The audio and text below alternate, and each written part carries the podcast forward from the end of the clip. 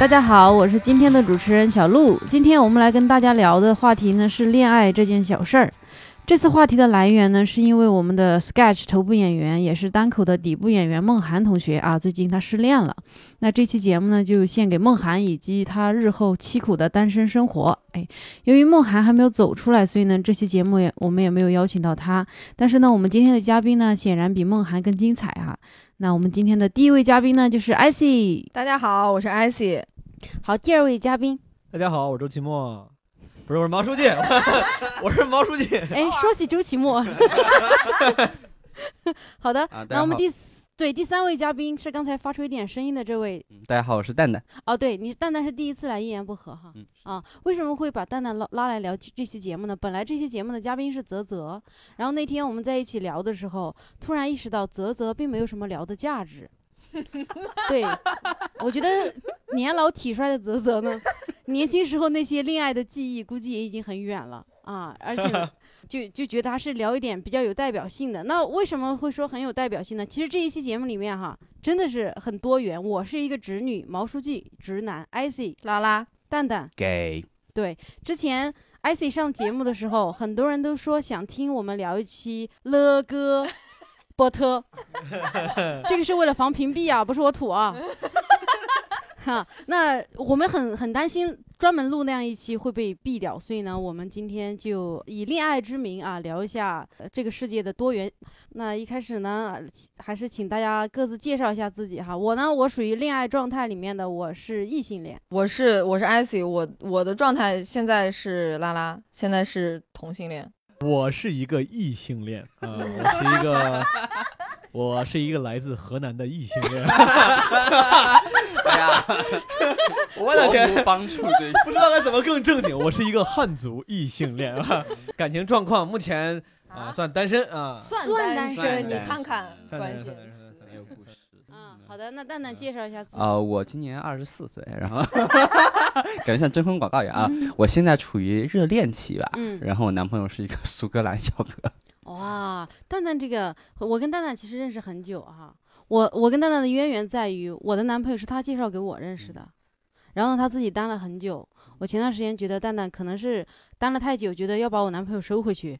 然后后来呢，她就突然找到男朋友了。哎，对，蛋蛋，其实我我咱俩以前一起住过嘛，对吧？然后你说你你一直怀疑自己谈不好恋爱是吗？是是是，我特别担心这一点，因为我觉得就是每一个人对于爱有很不一样的感受吧，就是一般都是从父母的表现里面获得的，但是我家从小就是可能爹妈的感情就不算特别好。嗯。然后可能就在我的心里，我一直觉得，就是爱情是一件很遥远的事情，嗯，然后婚姻也是一件特别遥远的事情。然后自己其实从小跟家里的关系，由于就是原生家庭的影响，其实你对于爱情会有很多的误解。就是我之前有很长一段时间，呃，我的纠结点在于，我经常觉得我的就是爱情是完全是由下半身决定的。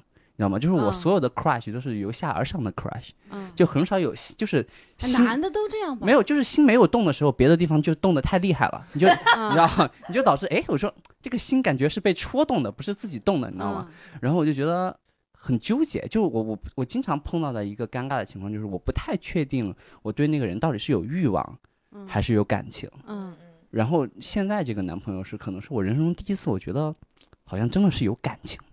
就是好像，就还像比比较保守。冷血的怪物，活了这么多年，第一次动感情了。对对对。他他以前我跟他一起住的时候，我俩聊天，蛋蛋就跟我说，他觉得其实就是这同性恋之间的感情更赤裸，都是看脸，就是脸这一关过不过不去，其他的都免谈。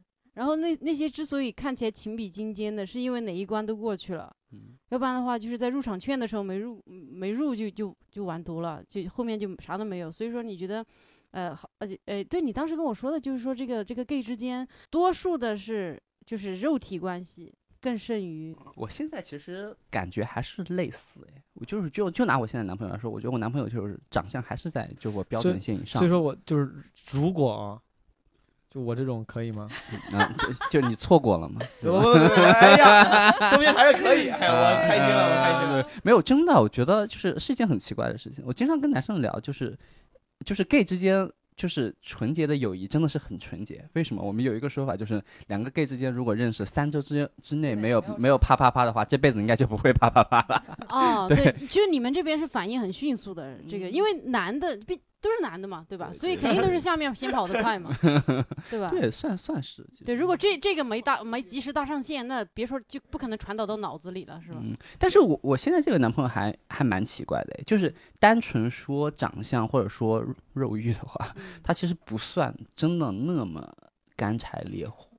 之前不是有提就是所谓的心动瞬间嘛？我发现还不太，就是我的心动瞬间其实是慢慢自己培养出来的。嗯。我发现什么感觉？就是你不太可能碰到一个人，真的就是欲望这么强烈。嗯，就是真的，就是我，我就是我这辈子唯一一次啪啪啪，真的能到绕梁三日那个感觉的，大概就只有一次而已。就是 绕梁，你俩为啥绕梁？我跟你说，这个文字工作者真是不简单。我操！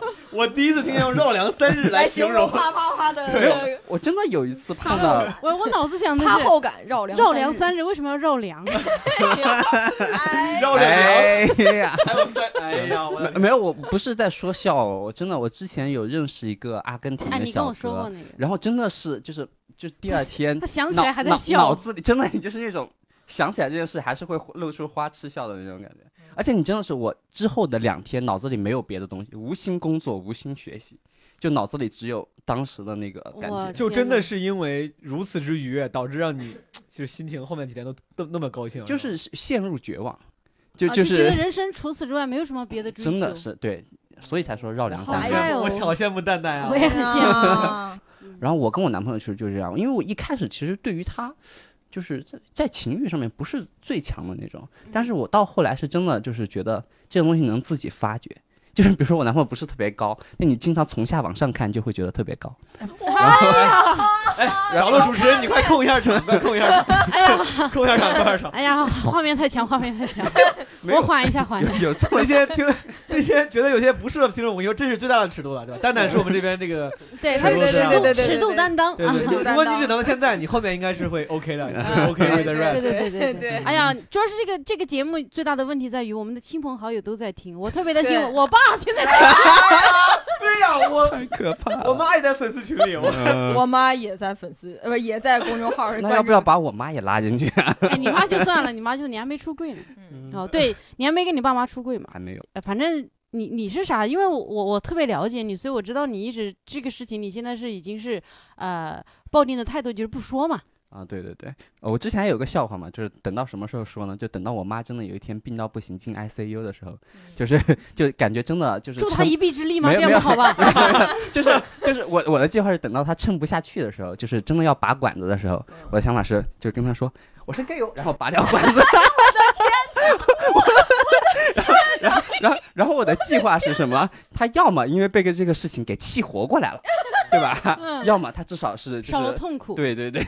哎呀，但其实虽然蛋蛋现在说的这么轻松哈，因为我以前听过他以前就意识到自己性取向之后，然后面对家庭压力，然后做的一些选择嘛，就是就很痛苦。当时的他其实最最极端的时候是想到过自杀什么的嘛。对对。对，然后后来自己自己走出来了，然后。呃，现在因为你父亲也去世了嘛，对你来说是是很大的一个，就是，呃，这个话有点那个啥哈，但是就从你的角度来说，你觉得你的压力没有那么大了？对，就其实主要的原因跟别的都没有，主要是我家还有一个孩子。哦，还有一个。那 那今天这个局没有什么代表性，就是两个同性恋者都是家里有备胎的，有备胎的那种，你知道吗？我是觉得就是在撑三年，我妈哦，就是我妹就进入适婚年龄了。我基本就就是从这个困局里摆脱出去了。嗯，对对对。I C 呢？所以我就啊，完犊子啊，是不是？I C，哎，我觉得上一次突如其来。上一次这个聊那个单身男青年那期的时候，我就真的信心满满的，我还在那说啊，我从来没在柜里待过。我的意思是说呢，我跟朋友们，我从来没有在柜里待过。我哪哪想到我妈居然当天就跑去听这个一言不合，哎。拦也拦不住，然后就是对，但是你妈好像当时没听出来。今天我们要让她更听得更清楚一点。哇，李 腾飞式的节目。哦，就我我觉得真是哈，就是说其实真的是有很大的压力，因为我跟我父母讨论过这个话题，我只是讨论说我的朋友有拉拉有 gay，我父母就完全不接受，所以我我真的我无法想象你们面临的压力，就是你意识到这个之后，你说我。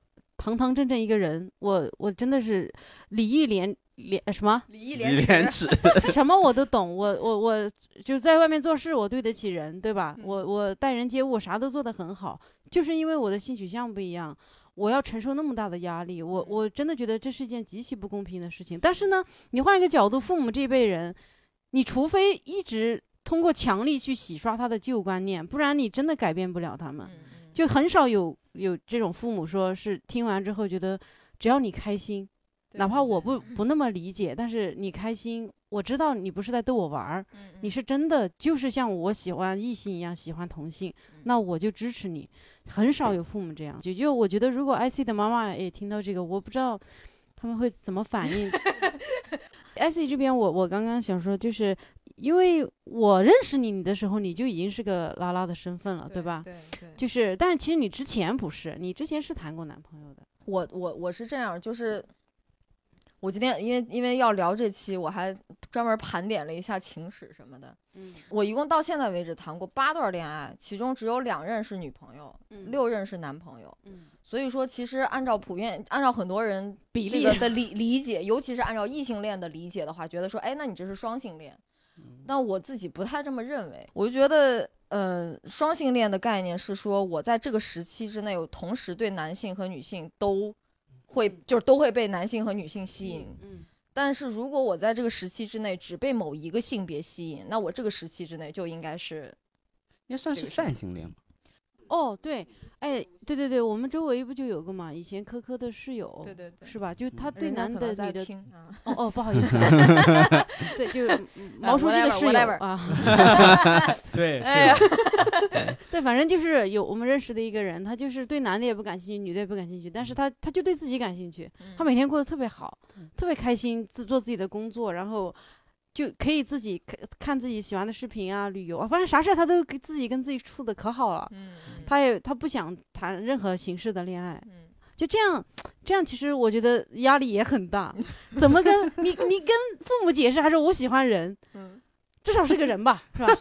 我靠，他怎么跟父母说？我啥都不喜欢，我就是不喜欢人类，我只喜欢我自己。他父母完全无法接受这个。我的第一段跟女生谈恋爱是在大学的时候，然后呢？最近一段是跟女生谈恋爱，所以说我现在的状态呢，是我确实对女生比较有兴趣，对男生我现在是没兴趣的，啊，所以我自己自我的认知，现在我就是一个拉拉的身份，我可能在这件事儿上表现的状态一直是比较自私，我我从来没有瞒过，我哪怕我第一个女朋友的时候，当时是大大一。我都没有瞒过任何人，没有刻意瞒过任何人。当时，而且甚至是我当时那个女朋友是不愿意让别人知道，她是她是 tomboy，就是她是特别特别特别像，特别明显，她都嗯，就是不承认。然后呢，呃，就别人等于说别人都是就是默认说，我我知道你是这样的身份，但我。不说出来，不点破而已。而且那个时候，我总觉得大家都还很含蓄，好像是。毕竟呃，我这个年代的人，那大概是啊，二十年前。哎，是真有这样哎。我就是我，我大学的时候也有有特别神奇，就是我们大学的宿舍，我们当时戏称“盘丝洞 ”，就男生宿舍，就男生真的是我们一个男生，我们一个男生宿舍四个人全是给。哇，那你们很开心哦？没有没有没有哦，就是我们都是大学毕业之后，没有，我们是大学毕业之后才出的轨，就是四年之内四个姐妹住在一起，真的是一丝痕迹都不露。天哪，特别哎，而且他们是北京理工哎，对，就是很神奇，你知道。北理工的同学们就很很经常，其实是出现这种状况。我们就是真的有朋友真的娘到炸，他也不会承认。就是有时候人可能其实会处于那个状态，就是你不说破，我不说破，其实大家都会当这个事情没有。哦，那那个时候我是，当然你不会去主动跟别人说说啊，我是拉拉啊，我那个是我女朋友，我不会这样说。但是只要有人问问他，哪怕是暗示性的问，我都会直接告诉他说，没错，就我们俩就在一起。嗯，然后。然后，呃，就是我似乎也没有去在意过，你们听到这件事儿会不会不舒服？嗯，你们听到这件事儿会不会对我有其他的看法？嗯，我我觉得可能是一种自私吧。不不，我觉得这是一个强大哎，就是说实话，我自己曾经有想过，因为我也曾经有一段时间，我也怀疑自己喜欢女生。嗯，因为那时候我真的周围没有男生啊。天天跟女生在一起，我天天跟女生在一起，转来转去都是女生，啊我有时候看这些女生，我想我靠，难道命运安排我就该喜欢女生吗？因为有时候就看着女生也挺好看的哈，就觉得就觉得好漂亮啊什么的。但后来我突然的机会开始掉到了一帮男生里，我就觉得哇，还是男生好。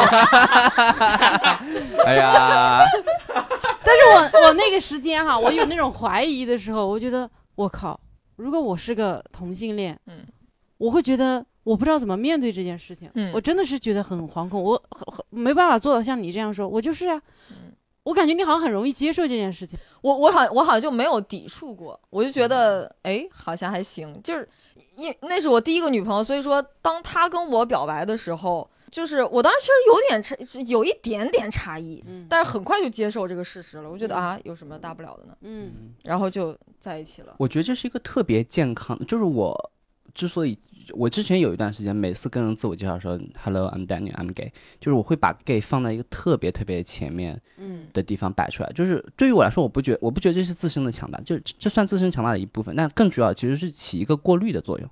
哦，对，你要是对，如果你是恐同者，你就。你就到此为止吧，你就不要再往下跟我交流。你能非常迅速的在你的周围建建立一个对你很友善的环境，就你生活就是你，但凡愿意在周围出轨的人，你能很快能感受到那种自由。但那种自由其实一半是给你自己给的，一半是你创造的那个环境就是对你很友好。没错，没错。如果在我们的听众里面也有打算出柜的，可以私信给这两位哥哥姐姐问一下什么的，对他们应该很很乐意给你们解答。如果他们不解答，你们来找我，我来当面质问他们。嗯，好的，毛书记，你醒一醒啊！哎，该我了。哎呀，了半天朋友们，这不是一个 LGBT 节目啊！我先给，这是一个感聊感情的一期节目啊。对，我们直男也是有发言权的。是是是，其实毛书记，我觉得毛书记的感情我最，因为毛书记太敢聊自己的事情了。你最近一段恋爱啥时候？最近的恋爱啊，就不久前吧。哎呀，刚刚说坦诚，没有没有没有没有，是的，没有没有，不是这样。他我的不久前的意思不是是不是不是。他对于感觉他对于一年前的事情都比较坦诚，这一年内感觉发生了很多事情，不好启齿。就是啊，我首先就我我想我想先回应一下刚才二位说这个关于性向这个问题，因为我自己一直觉得我是就是。无敌值，最值，就是我想到可能跟男生啪啪啪，我我都会不是，我对 gay 没有不是，我只是对 have sex with gay 这个事情，我我自己我没有那么大的兴趣。但是，但但是，因为我我自己是个那种，嗯，我不知道该我自己起了个名叫经历经历至上者，经历主义者，就是我喜欢去 experience。就是新的东西。我之前有个朋友，我有个朋友跟我比较像，他用了一句话来解释这个我们这种人，我觉得挺像，就是说，哪怕你遇到再糟的事情，只要它是一个新的经历，是一个 new experience，都会 make this thing a lot of bad, a lot a lot better，就是。不管你干啥，哪怕就是你亏了好多钱，或者你腿都摔断了，说中了你的说中了痛点了，哎，腿都摔断了，对吧？但只要你想到，哎，我之前没经历过，我经历了一次，我来人生一次，经历一次就没没经历过的事儿，嗯，好像也也挺有意思，挺值的。就是说，只要你想到它是一个 new experience，都会 make make this thing a little lot better。对。然后我就想到，自从我开始想这个 gay 这个事情之后，我就想。我想试一试，试一试也没有家大门常打开，没有没有，Never try, never know。因为当时呃，有些朋友，包括咱们这个啊嘉宾主播也好，还是有些听众也好，听过路易 C K 零一七年那个专场，他在那个专场最后一个段子讲的是，他说他说这个我很直，但是我想是 the best of something。他说如果有一个人端上一个盘子说，他说这这是 the best dick in the world。我也会想要尝试一下，对吧？他说我不是对 Dick 感兴趣，但是如果对，但是如果你告诉我他是 Best，我我会想试。我觉得我的利益也一样，我不是因为 Best，但是我会觉得，如果说这个事情我从来没做过，好像试一下也没，我不知道这个事情有没有让我变得 a little gayer。但是，哎，其实我我之前看过一本书，哎，他就讲的是直男之间的性生活啊。就就就真的是，就是因为其实，呃，从生理学上来说，你的性向真正定型大概是在十六到十八岁之间，嗯，所以就是青少年之间其实经常会发生不清不白的事情，所以但但但这件事情它本身其实不对你的性向有嗯任何的 identification，对。但是我之所以觉得我真的是个直男，是因为就如果有经历，比如说试，我睡了一百个姑娘，可以试一试，对，一百个姑娘之后，呃。Hopefully，然后第一百零一个，我可能觉得哎，试试男的，我快死了。比如说死前，我操，我他妈我要试，就是吃了一百个甜点，来干口 喝口汤吧。对，但是如果你告诉我，他说你就是有个有个上帝突然告诉我说，明天你就要死，你现在只能他妈睡一个人，就是一百 one million times，我一定会选女生。所以说，我觉得这个应该还是应该是直男。啊，这个感情经历我自认为相对来说比较丰富。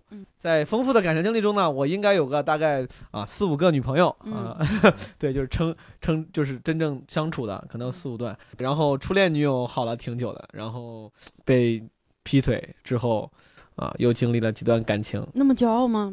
不骄傲，就是。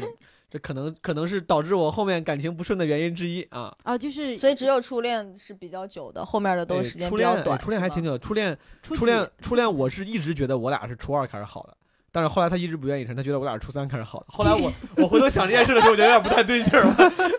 好，就如果咱初初三开始好的话，大概是到大二的时候，所以说也有也有哦，那还真的蛮久，四五年了，真的啊，还挺久的，四年多啊。这个当时是。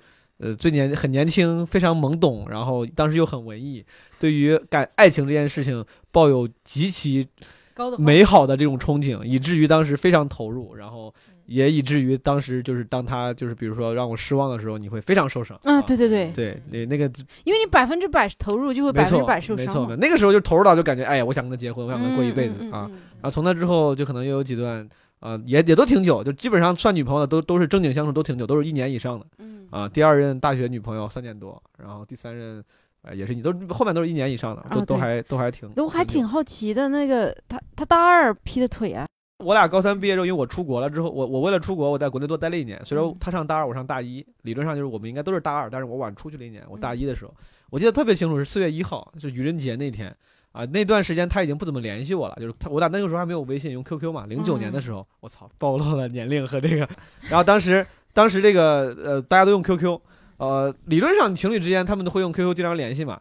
但那个时候他就是从来有相当长一段时间里从来不主动联系我，但是只要我联系他，他也会表现得很热情，嗯，对吧？我后来觉得这是一个一个信号，情场老手会有的事情，就是我不主动联系你，你要来联系我，我也会用我的情商，显得好像很很那个什么，不伤害你，嗯。当时我是那种就是比较，其实算是感情里撒娇的一个状态。我说，哎呀，我说你看你都不联系我，你要你要是不联系我的话，我说那要不咱俩就算了吧，就是咱俩咱俩就分开一段时间吧。就这个这个这个姿态呢，就明显是个撒娇的姿态，你知道吗？就是显得自己又不在乎。哎，陈平，你看你都不联系我，你你希望对方答复是，哎，没有没有，你别别误会，哎，最近太忙了之类的。但是他 exactly 他说的跟小鹿一样，他说的是好。然后他说完好之后，我觉得我操，我把自己就是顶到了这个位置，我要我要必须显得继续不在乎，你知道吗？我说那行啊，我说行，OK，我说那那边是不是有人照顾你了？就是显得好像我已经 OK 这件事。嗯他说对。然后就是这件事情，我是这么我是这么得到这个消息的，就是在一个非常突然情况下，他说对，他说好，对，然后两个字就传递出了一切信息，就是我已经跟别人好了。然后他还为了安慰我，我当时这个初恋女友人非常好，他为了安慰我，他说：“嗯，你不要不开心，这个男生没有你好，他对我不好，老把我弄哭。”我我 我想这是安慰我吗？他本来可能是想让我觉得你是个好人，他没有你好，他老把我弄哭。我想让他们产品经理的营销，我当时都想，当当时我没想那么多，你知道，当时我就觉得我操，这个太，但是这个简直像吃了屎一样的。当时，但是我真的还是挺纯情的。我跟这个咱们这个手机前啊，这个我们的电台前的听众朋友们分享一点，当时我还是非常非常纯情的，就以至于这个感情当时出了问题之后，我极难 get over。我大概有大半年的时间对女生没有任何兴趣。但对男生也没有兴趣，就对。你为什么对着阿姨说不对？对对女生没有任何兴趣，就是就是我看到女生的时候，我不会有任何冲动想跟你说话。再好看，我都不想跟你聊天。就是我对你没有任何，就是男女之间的这种冲动。嗯，就是我觉得这个是伤的太深了啊！我仍然记得，就当时刚刚刚这个事情分了之后，听的最多的歌两首，《说谎》跟。给自己的歌，那年那个李宗盛刚出这个歌，嗯，天天听，天天听，我觉得我，哎，对，就是我发现失恋，失恋这个事情，好多人都有不同的这个走出来的方式。有一些人就是通过不断的听歌呀，或者是看东西，让自己这个情绪一直发酵，一直发酵，直到他完全把就所有的对，终于咵一下就耗尽了。然后你你就慢慢就过去了，对你的方式是这样是吧？就是我我是那种沉浸，我是矫情型的，就是理论上你说你分的话，也不用非听情歌让自己更难受。但是我当时就是也当时也年对当时也年轻对没错自怨自艾。年轻的时候就有这种自我戏剧化的倾向。但是这个事儿我就多花一分钟跟大家分享一下，就是像上次咱们的电台有一期聊路易 C K，我分享过路易 C K 当时在他那个电在那个美剧《路易》里面。有一个理论，我特别认同。就当时那个在美剧里面，路易就是问那个一个老那个 doctor，doctor Bigelow，我记得特别清楚，说我那个喜欢的人他离开我了，我很 sad，他说 I'm sad。那个老头说，他说这有什么问题？他说我有 sad，他说我不想 sad，他说我想我想 OK。那老头说，他说你他说你太傻了，他说感情中最宝贵的就是这段时间，就是你还你还能痛，就是你还能伤心，他离开了你，你还愿意，你还无法控制的为他伤心。他说这个是的 gem，就是就是宝宝石 of the whole relationship。他说他说你他说你要知道，时间总会治愈一切的，你总有一天肯定会不伤心的。到那个时候你会后悔的，你会后悔自己没有抓住之前那个你心痛，就是有感有感觉的那个那个时候。这个这个话有点矫情啊，原话可能是更更那个含蓄一些，但大概是这个意思。就是伤心这个阶段呢，其实是一个很宝贵的阶段，说明你真的还很在乎这个人，然后你在享受那份爱，然后包括失去爱的痛苦，这个是很很重要的。嗯，但我感觉这是站在一个老人家的角度，老人家到这个年纪已经心如止水了，他当然。就是会怀念那些为别人揪心痛苦的这样一个状态，但是对于年轻的人来说，当然是甜蜜更好啊。我当时有一样的想法，就是我当时跟那个女朋友就是搞分手的时候，我心里就一直觉得，我想我知道，我当时就觉得，我觉得我我肯定有一天会 OK 会过去的，我特别不想让那天到来，因为当时我特别喜欢他，我想我他妈在你就咱俩好了这么多年，然后花了这么多的感情，我这么认真，竟然有一天就是。我一想到有一天我会 OK，我就会特别的遗憾。我觉得我不想 OK，我想我想记住这个感觉，我想我不想浪费到这段感情。你知道这个用我来祭祭奠你，这个在心理学上其实叫沉默效应。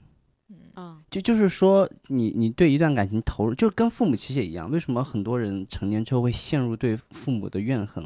其实也是类似，就是有一种我承受了那么多年的痛苦，我投入了那么多年的感情，我要是就这么过去了，就相当于我所有的投资都打了水漂。所所以人会有时候会强迫自己陷在那个情绪里面，其实他不一定真的是因为你那段感情有多么深，纯粹就是有时候是心里的不甘心。是是，肯定一个综合吧，对，肯定是心理心理上的因素有有这个，对。但是第一次恋爱的失恋，是特别那个是那个是避免不了的，就是你你第一次就是呃非常不愉快的分手之后的那个失恋的痛，是任何东西都没有办法。那个所以所以就是我觉得那个我觉得那个那个那个就是有一句话说的其实挺对的，这也是我后来面对很多很多事情的一个特别特别关键的。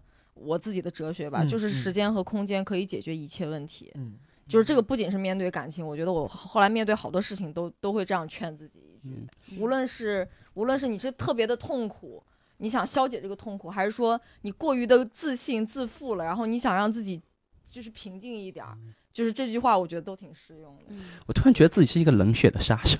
哎，你的恋爱就是现在这一段正式也没有。其实我之前有，你之前有过个前男友。我之前也不算前男友，我有过一个前男友吧。我的感情经历就是 crush 无数，真正的情感在一个 relation 在关系里边其实没有。大概算两段半的样子。对对对，嗯，我其实为什么 crush 无数？我就从高中开始有喜欢上一个，就是。当时的同学，然后也是误以为对方也喜欢我吧，就是就是我我，哎呀，年轻时候 有这种自作多情，是是什么情况？就是我当年算是我们班成绩最好的学生，嗯，然后我们班有一个男生，就是家世非常好，可是就是 EQ 就是情商不算特别，就是一个很单纯的男孩子。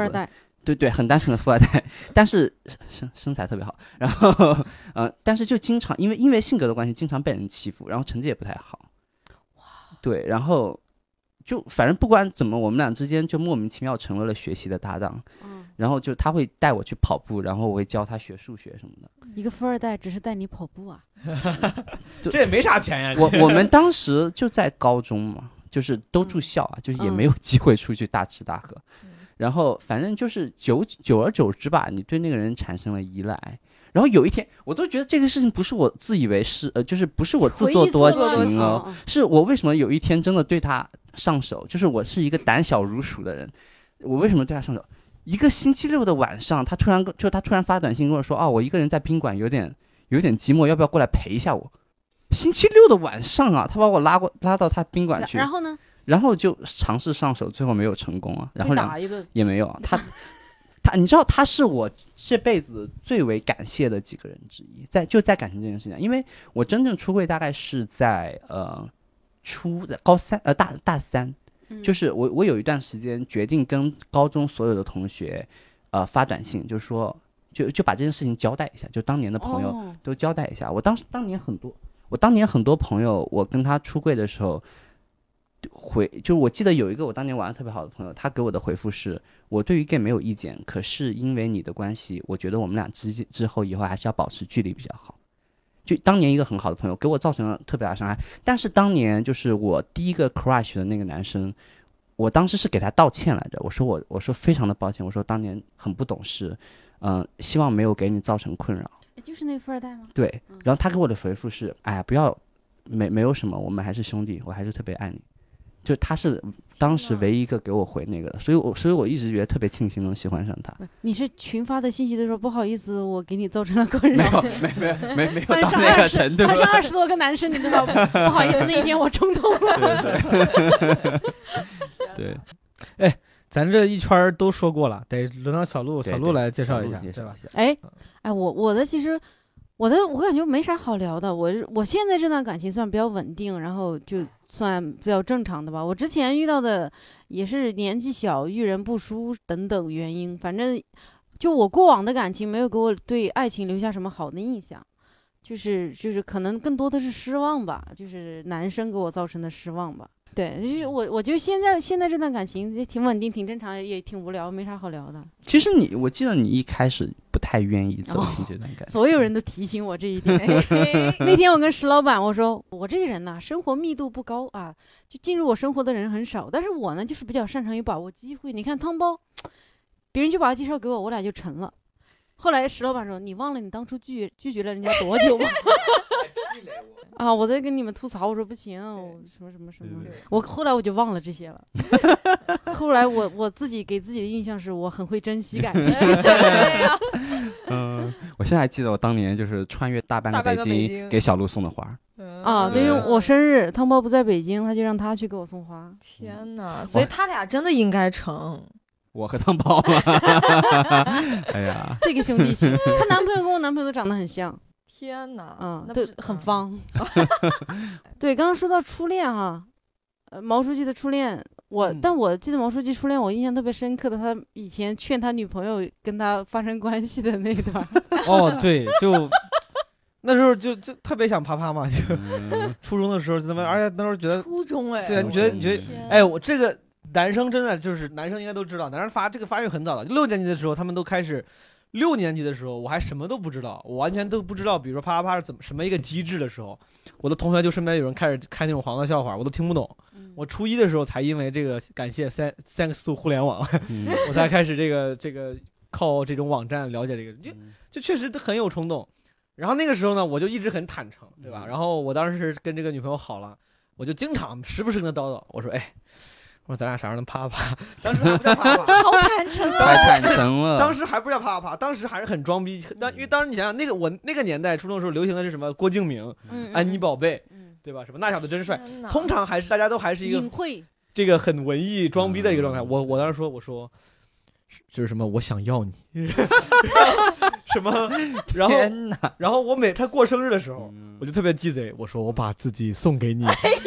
我感觉他妈就是想省钱，哎呀，就是也买不起生日礼物，然后，天哪，就是就是用尽心机想啪啪啪，IC 已经疯了，太矫情了，对吧？我说，我说我把自己送给你，人家也不要，啊，我仍然记得就是，哎，我我就是我第一次碰到女生臀部的时候，是有一次就是说初中的时候。这个去什么升升国旗仪式，下楼的时候特别挤，我不小心碰到了前面女生屁股，当时我觉得我操，女生屁股怎么这么软？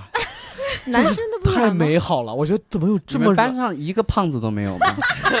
我没碰过，就是他真的是，甚至我后来后来我后来我觉得可能恰好那个女生就是就 就是软，肥肉多，对，反正他们我是我是想说，后来我跟我女朋友好了之后，就是碰到第二性征跟那个第三就是。第一次触碰的感觉，我都是那种觉得哇，怎么这么神奇？嗯，怎么人的身体上有这么神奇的部位？嗯，因为有些触感是真的，我完全没有感觉到、感觉过的。我就怎么比了个手势？对，就我就，这是在他家的，就是我当时送他回家，在他家门就是那种门洞里，你知道吗？然后两两个人缠绵的时候，我当时第一次的时候，我觉得哇，怎么怎么会有这样触感的器官？太美好了，我 life is beautiful。然后蹲下来开始唱歌，beautiful。后来我就我觉得我的人家不是说了吗？说这个男生的 sex peak 就是性的高峰期，就是在什么十六七岁、十七八岁啊，好像据说是你的 sex pick 在过了这个年纪之后就开始一直走下坡路了啊。然后所以说那个年纪确确实正正好身边又有一个女朋友，有个姑娘，就真的是找出各种软磨硬泡是吧？而且软磨硬泡，而而且这个事情一旦成型了之后，就找各种机会想啪啪啪，就在无数种奇怪的地方啪啪啪过。John Mayer，John Mayer 有一首歌嘛，叫 Your Body Is a Wonderland。Your body is a wonderland。来来 来，艾希聊一下。艾希聊。没有没有没有没有。嗯，说到这个美国呀。哦。说到这个美国，还没说到美国，不要这么强。朋友们，我们一会儿会说到美国啊，有个小彩蛋，有个小彩蛋。对对对，哎，我我毛书记的感情哈，还是聊一下啊。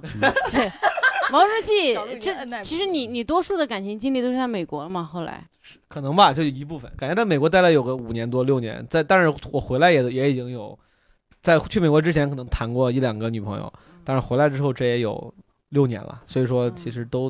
平均吧，挺挺平均，挺平均啊。嗯，没了，我以为你问我问题呢，我 操，你就是敢在哪里？他想单纯的 Q 一下，就是就是想确认一下这个事实。对对对，就想确认一下。就是就你在美国待了五年是吧？五年多啊，是大概啥时候去的美国呀？你在干嘛？你零九年是不是零九年四月份？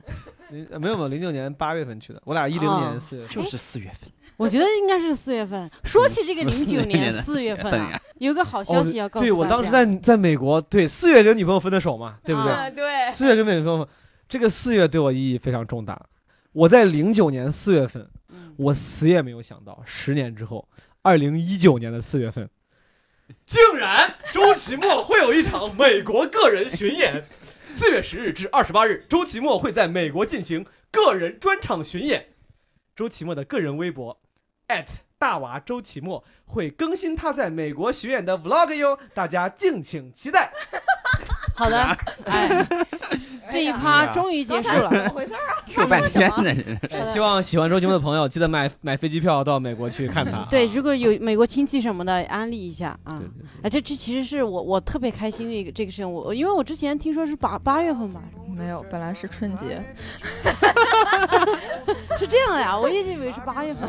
对，周奇墨会去非常多牛逼的大学，这个八所高校。对，最牛逼的斯坦福，对不对？哇，非常牛逼。还有 U C Berkeley，U C Berkeley，U C L A，Cornell，N Y U，You guys。对，希望大家如果有亲朋好友在那边，什么什么什么洛阳好友如相问，就说周奇墨在。美国办专场，小鹿这个这个文化水平，哎呀，一时半会儿去不了美国，太气不合适。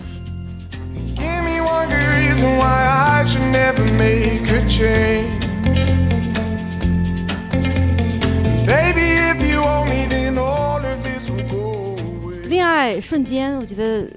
好，好像很多年过去之后，你一个事情咋开始咋结束，好像很多时候没有记那么清了，因为事儿太多了，对吧？除了初恋好像还好一些，其他时候都忘了。但是我觉得会有一些瞬间会让你会记得很深吧。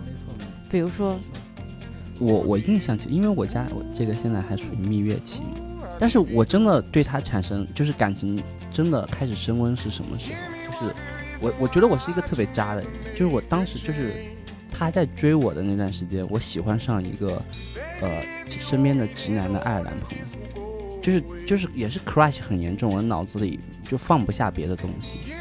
然后就这个事情到什么程度，就是我们最后三个人一起过那个就是新年，我们在那个 CBD 一个 party 里面，我当时没有办法，就是我没有办法享受那个环境，因为你你心很乱嘛，这边有个人喜欢你，那边有个你很喜欢又得不到的人，对对对。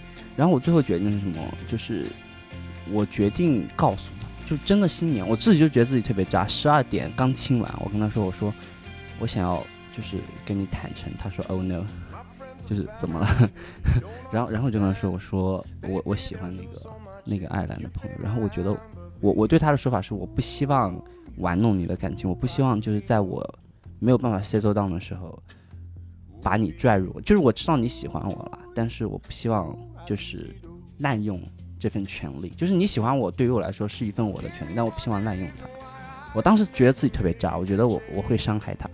他是怎么跟我说？他说，他说是这样哈，他说你可能对他有 crush，那这样好了，我愿意等。他说我等一段时间，要是你这段 crush 渐渐消掉了，我们再回来。就就他的那段话给我给了我很大的安全感。就是我之前刚开始的时候不是说备胎吗？不不是备胎的问题，对于我来说是什么？对于我来说就是每个人对于感情其实是有不同需求的。我其实思考了很长一段时间，我对于感情最大的需求是什么？我对于感情最大的需求是安全感，就是我是一个本身安全感很弱的人。就是一个人如果长相过了，性格过了，能够给我安全感，对于我来说那个是最重要的。就就是就是他那一席话给了我一种什么感觉？就是觉得我可以矫情，我可以任性，那他会等我，他会他会愿意原谅我的一些缺陷，原谅我的一些怎么说来着？就是对对对，原谅一些我的不像话。那那这个那个东西最后就变成了我们之间感情的基础。因为我觉得我在感情里面是一个非常作的人，就是我会无数次的试图把他说哭。就我会，就我最近的一个练习，就是不停的试图用情话把他讲哭。因为他是一个就是很端庄的苏格兰女汉，她她男朋友看着特别严肃。对，但是就他能让我觉得很放心，就是我可以肆无忌惮的跟他说我心里的想法。也可以肆无忌惮的，就是那天我们俩去逛超市嘛，我说我要吃草莓，他说那你自己去买，然后我就生气了，滚！我的天哪，老子听不下去了，侄女都听不下去我 这辈子都没这么做过。哎，我觉得如果这个是作的话，我感觉我有可能我也是 gay，我也，我也有这种这种情况。来说出你的故事，说出你的故事嘛，瞬间？咱咱就说说刚刚那个瞬间嘛，对不对？各种瞬间。啊，什么心碎瞬间让你觉得死了都 OK，说不活了都 OK，但是因为我是一个特别怕死的人，所以这种瞬间极少。我就是哪怕我感情感再充沛，我都不太愿意死。就会想，哎呀，再来一次。哎，但是如果如果要是非说的话，我觉得就是可能这个幸福的有些那种小的瞬间，我能想到的第一是我啪啪啪的时候，第一次啪啪啪的时候，第一次啪啪的时候，我真的想过，我就想，我就想，我说我靠，如果明天我死了，就感觉也也值了 啊。还有很幸福的一点，就有有些幸幸福的点滴瞬间是。我大学的时候，那个那个前女友啊啊，她肯定听不到这个节目，因为我俩已经失去联系很多年了啊。但是他那个时候会给我剪头发，在美国的时候剪头发很贵嘛啊。虽然后来我也会去理发店就掏钱剪。我以为是后，虽然后来我自己也会剪。哎，我自己剪过，剪的他妈跟郭德纲一样，我剪了三十分钟跟郭德纲一样，我啊不是三十三个小时，我三个小时给自己剪头发跟郭德纲。我当时女朋友就是她会，就是我也为了省钱，她也愿意花那个精力。啊，我们在浴室里面，地上铺上旧报纸，摆上一个椅子，啊，又怕他妈的这个头发落到身上很难搞，又又没有那个东西，对，两个人都不穿衣服，啊，剪头发，然后也他也不会，我也不懂，就只能靠他慢慢剪，我一直指导他这个指导着慢慢剪，有时候剪要剪一个多小时，两个小时，剪完之后他收拾，就是我把报纸弄拿出去扔一扔，他收拾收拾，俩人洗个澡就弄冲干净。很很简单的小事，这这个是我大学那几年对于男女关系间记忆最深刻的事情，对，非常好。直男真的太可爱。剪头发这个事情，我哎呀，蛋蛋的画面肯定就不是这样了。对，痛苦的瞬间，我觉得应该就是初恋。他虽然最后我俩分手是因为他跟别跟别的男人这个别男生啊有了新的感情，但其实在真正分手之前呢，他也因为跟别的男生搞暧昧，然后我们俩吵过很大的一次架。啊，就那次是我第一次发现他跟别人搞暧昧，然后世界观崩塌的时候，就是因为就还是就就是很很对，就是你初恋的时候都是百分之百投入，然后你还相信对方是百分之百爱你，没错，不会干出那那个时候就很矫情，心里有个想法，就觉得哎呀，我就觉得什么，如果哪怕全世界背叛了我，啊，什么我的父母和你一直一直在一起，对，应该你是一定不会背叛我的，对吧？就是我们一定是永远是 on the same side，就是当我知道，对吧？他什么中午去去别的男同学家什么。吃午饭、午睡的时候，对吧？这个什么晚上一块回家的时候，我当时这个就有点崩溃，天天在当时住校，天天在在我们那个宿舍的阳台上哭 啊，然后还挺崩溃。现在想想很矫情，但是当时确实很崩溃。不不不不，我觉得不矫情，就那个时候确实初恋的时候多投入啊！我初恋分手了之后，我哭了快一年，我觉得，我就天天哭，看啥都哭，一直一直哭，然后。我的宿舍大学大一的舍友就说，就这辈子没见人那么哭过。我经常半夜自己不在宿舍，去外面蹲着哭。哎呦，不知道我怎么那么能哭，就是哇，我我就每天走在路上，上课听着老师讲课，眼泪也是哗啦哗啦流。走在路上去食堂吃饭啥的，你就感觉都不用干啥，你不用想啥，你感觉脑子里有个开关，随便碰一下，滴答滴答滴答滴答，眼泪就开始了。对，我觉得不是，就就还是那个时候太投入了。那等你第二段恋爱就好一些了。你比如说你第一第一段恋爱可能要花一年缓过来，想起这个事情不会那种揪心了。可能第二段恋爱就是三个月，你你就不会那么揪心了。但可能是我的不一样吧。哎，那就顺便说说你呗，就是你恋爱中这个，比如说最最最印象最深刻的这些瞬间。我不是说我不想告诉大家哈，我是真的，就我没有那种说。我肯定也有很开心，很开心。就是，但我现在的生活状态就是每天跟小糖猫在一起，我都很开心。但你要说是哪个瞬间开心，我就我其实是每天真都真的特别开心。但是呢，你要说让我揪出一个瞬间来说，我还真不好揪出来。呃，我有一个很奇怪的感觉，不知道你有没有。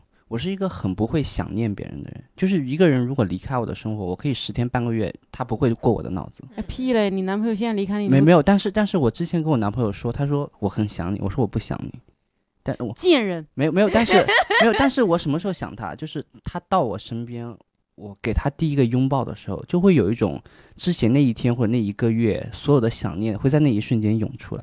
所以说你这人感觉不能异地，就是你一旦异地的话，你会就玩，你就无所谓。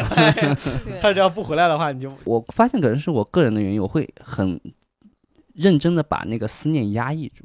但是当我就是两个人真正在一起的时候，很多时候那个东西就会啊，可能还是缺乏安全感，因为你这个异地，你这个思念，你你其实是有点说，我这些思念，如果我那么让它绽放的话。可能没有一个呃让我确定的后果，他对方不一定是那么绽放，我觉得我不安全。但如果他就在你面前，你能感受到他对你的爱意的话，你也就敢释放了吧？可能是这个。绽放这个词也是非常文艺，非常文艺。对对。艾希呢？艾希呢？是这样，就是我我觉得有一些特别难忘、很深刻的一些很感动的那种瞬间呢，是我大学的时候有一个男朋友，那个是我到现在为止应该时间最久的一个，大概三年的时间。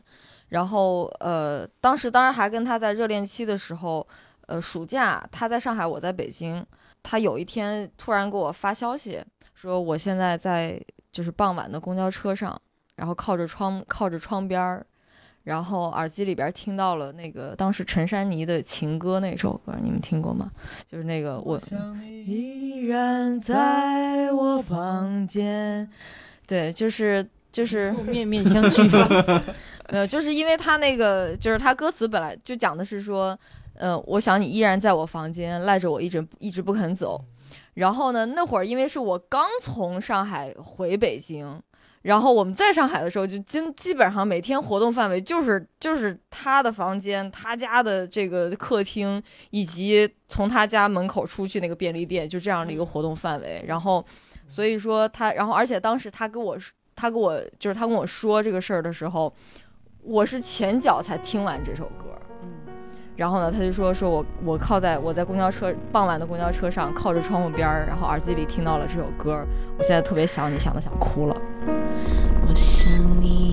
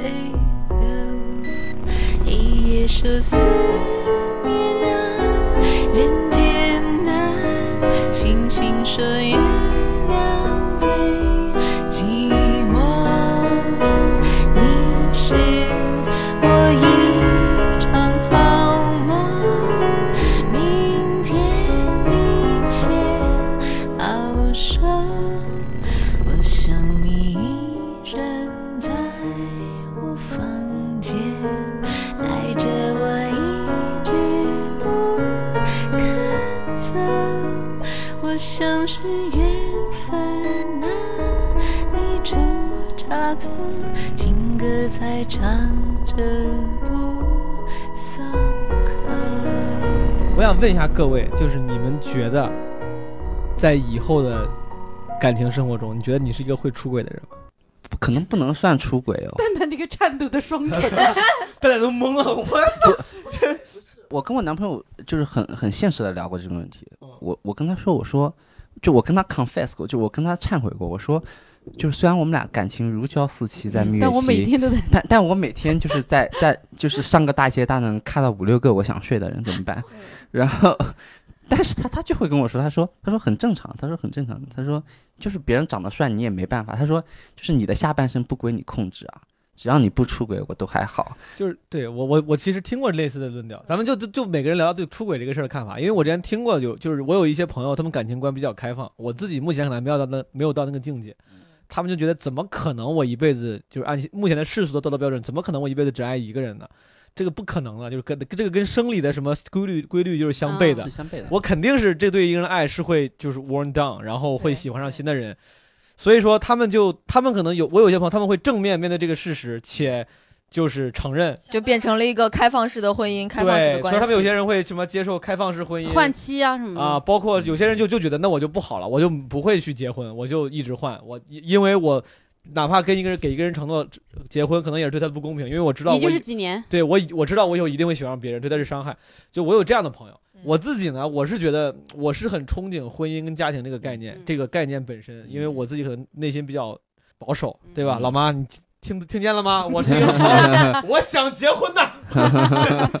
我对婚姻跟家庭的这个概念比较憧憬，但是我有时候也觉得他们说有道理，而且根据我之前的经验，好像确实维持对一个人长久的这个热情是有点难的。虽然我也理解很多人就是说，之所以能长久的这个好下去，是因为当那个 passion 慢慢慢慢接下来的时候，会有那个 love 慢慢的升上去，嗯然后靠这个东西把这个感情维持很长久的时间。嗯。当然我又激情和爱情，没错没错。爱和两个东西。对，哎，我我最近很认真的思考过这个问题，因为就是我跟我男朋友关系，我我的结论是，我觉得我很清楚我想，我就我在他身上要的是什么，就只要那个东西还在，我我其实不会太想离开这段感情，就是还是那句话嘛，你下半身该怎么动怎么动，可是就是婚姻这件事情跟激情其实关系不是这么密切，但是你该动，就你的意思是，比如说你会在跟他的关系了，你会有其他的，我我有两，我现在的解决方案是两个啊，一嗯个叫非礼勿视。哦，就就是我现在就是哪怕去酒吧，经常都是低着头，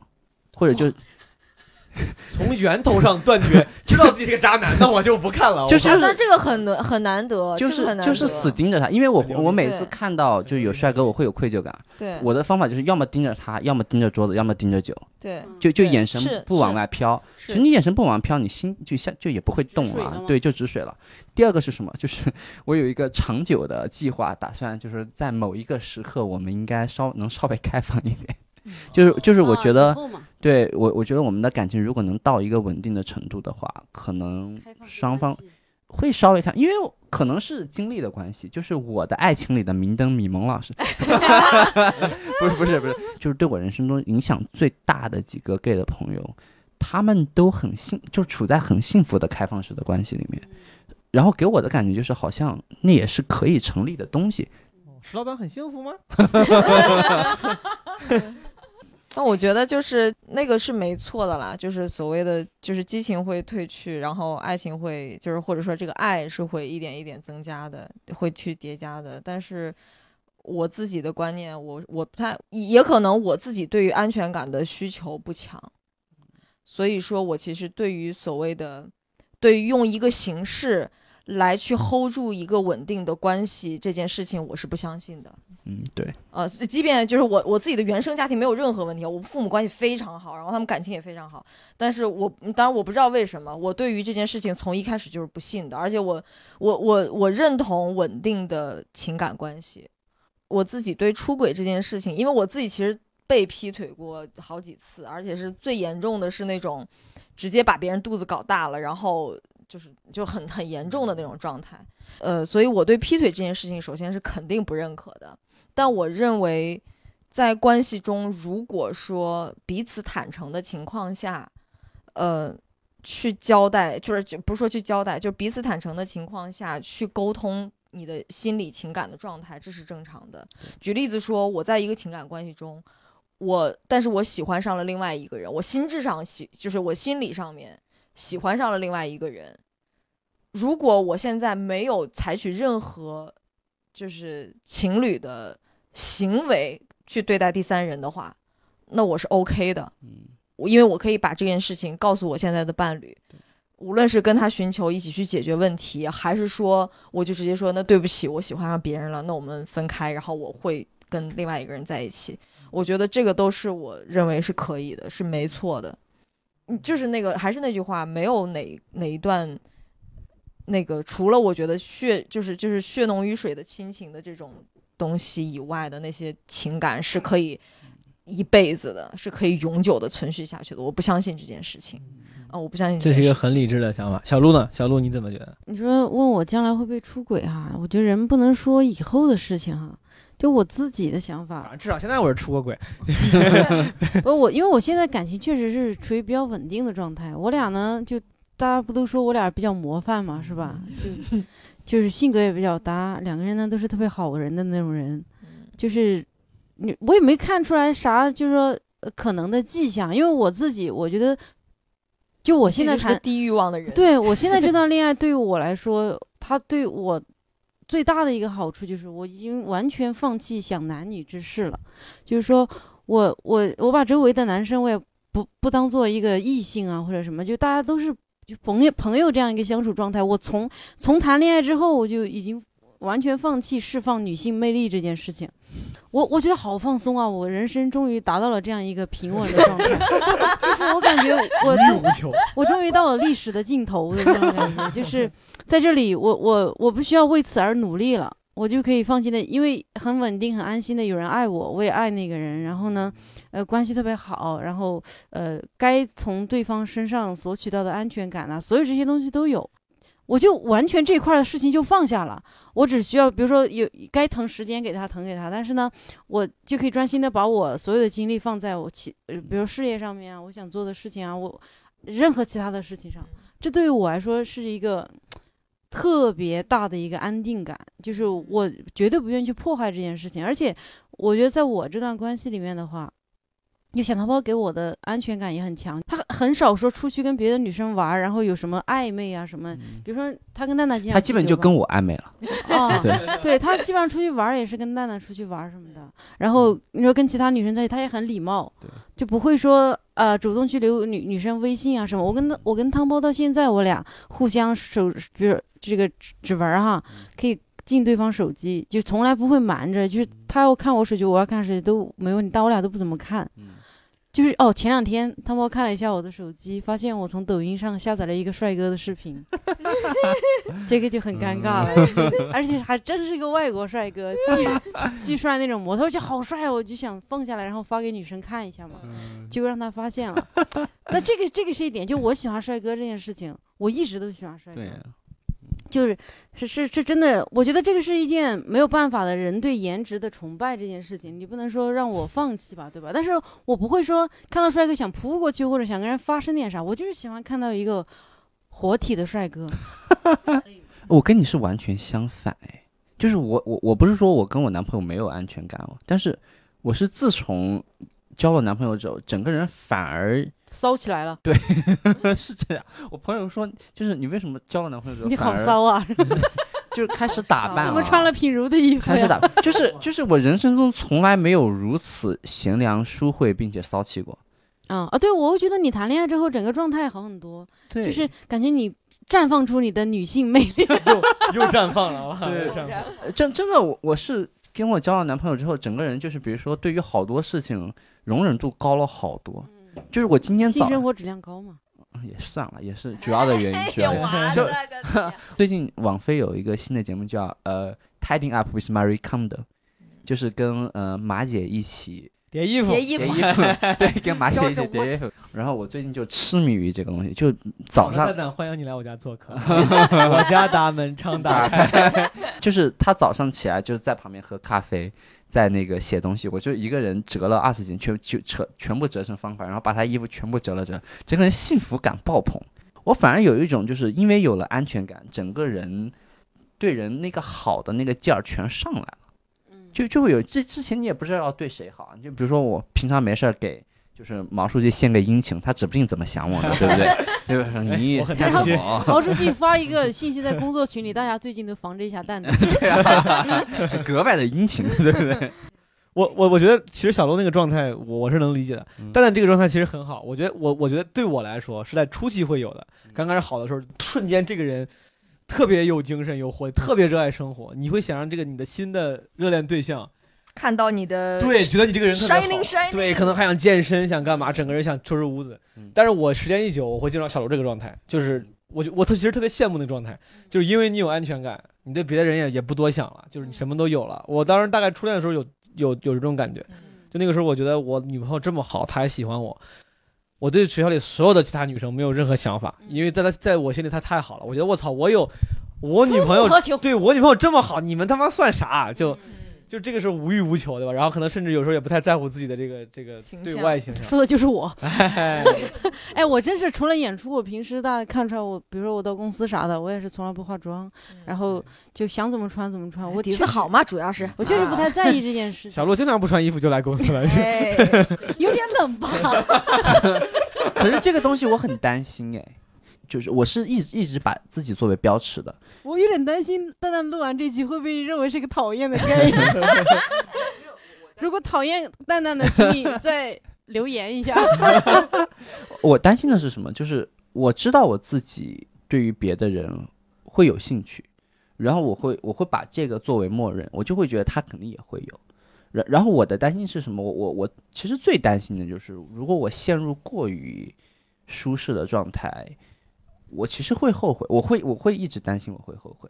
因为就因为在就是在我人生的经历里，我我爸妈是这样的，就我父母是这样的，就是他们真的是到最后陷入了过于平静的状态，就就导致对于彼此丧失了感恩感，没有好奇心，没有好奇心没没有感恩就是一切都是当做理所应当，所呃所以这个我觉得是不不不一样的吧？比如说我我我我感觉就父母这代人，那是那是比如你父母给你的观念哈。比如说我父母他们在一起也是很舒适啊，就是也是自己最舒适的状态。但是我能明显感觉到，我爸随时还跟我妈开个玩笑啊，调侃他一下。我妈也是，有时候你感觉他跟我爸。那么多年夫妻，但是他们还是有那么一点距离感。比如说，他会跟我说两句我爸坏话呀，什么这种。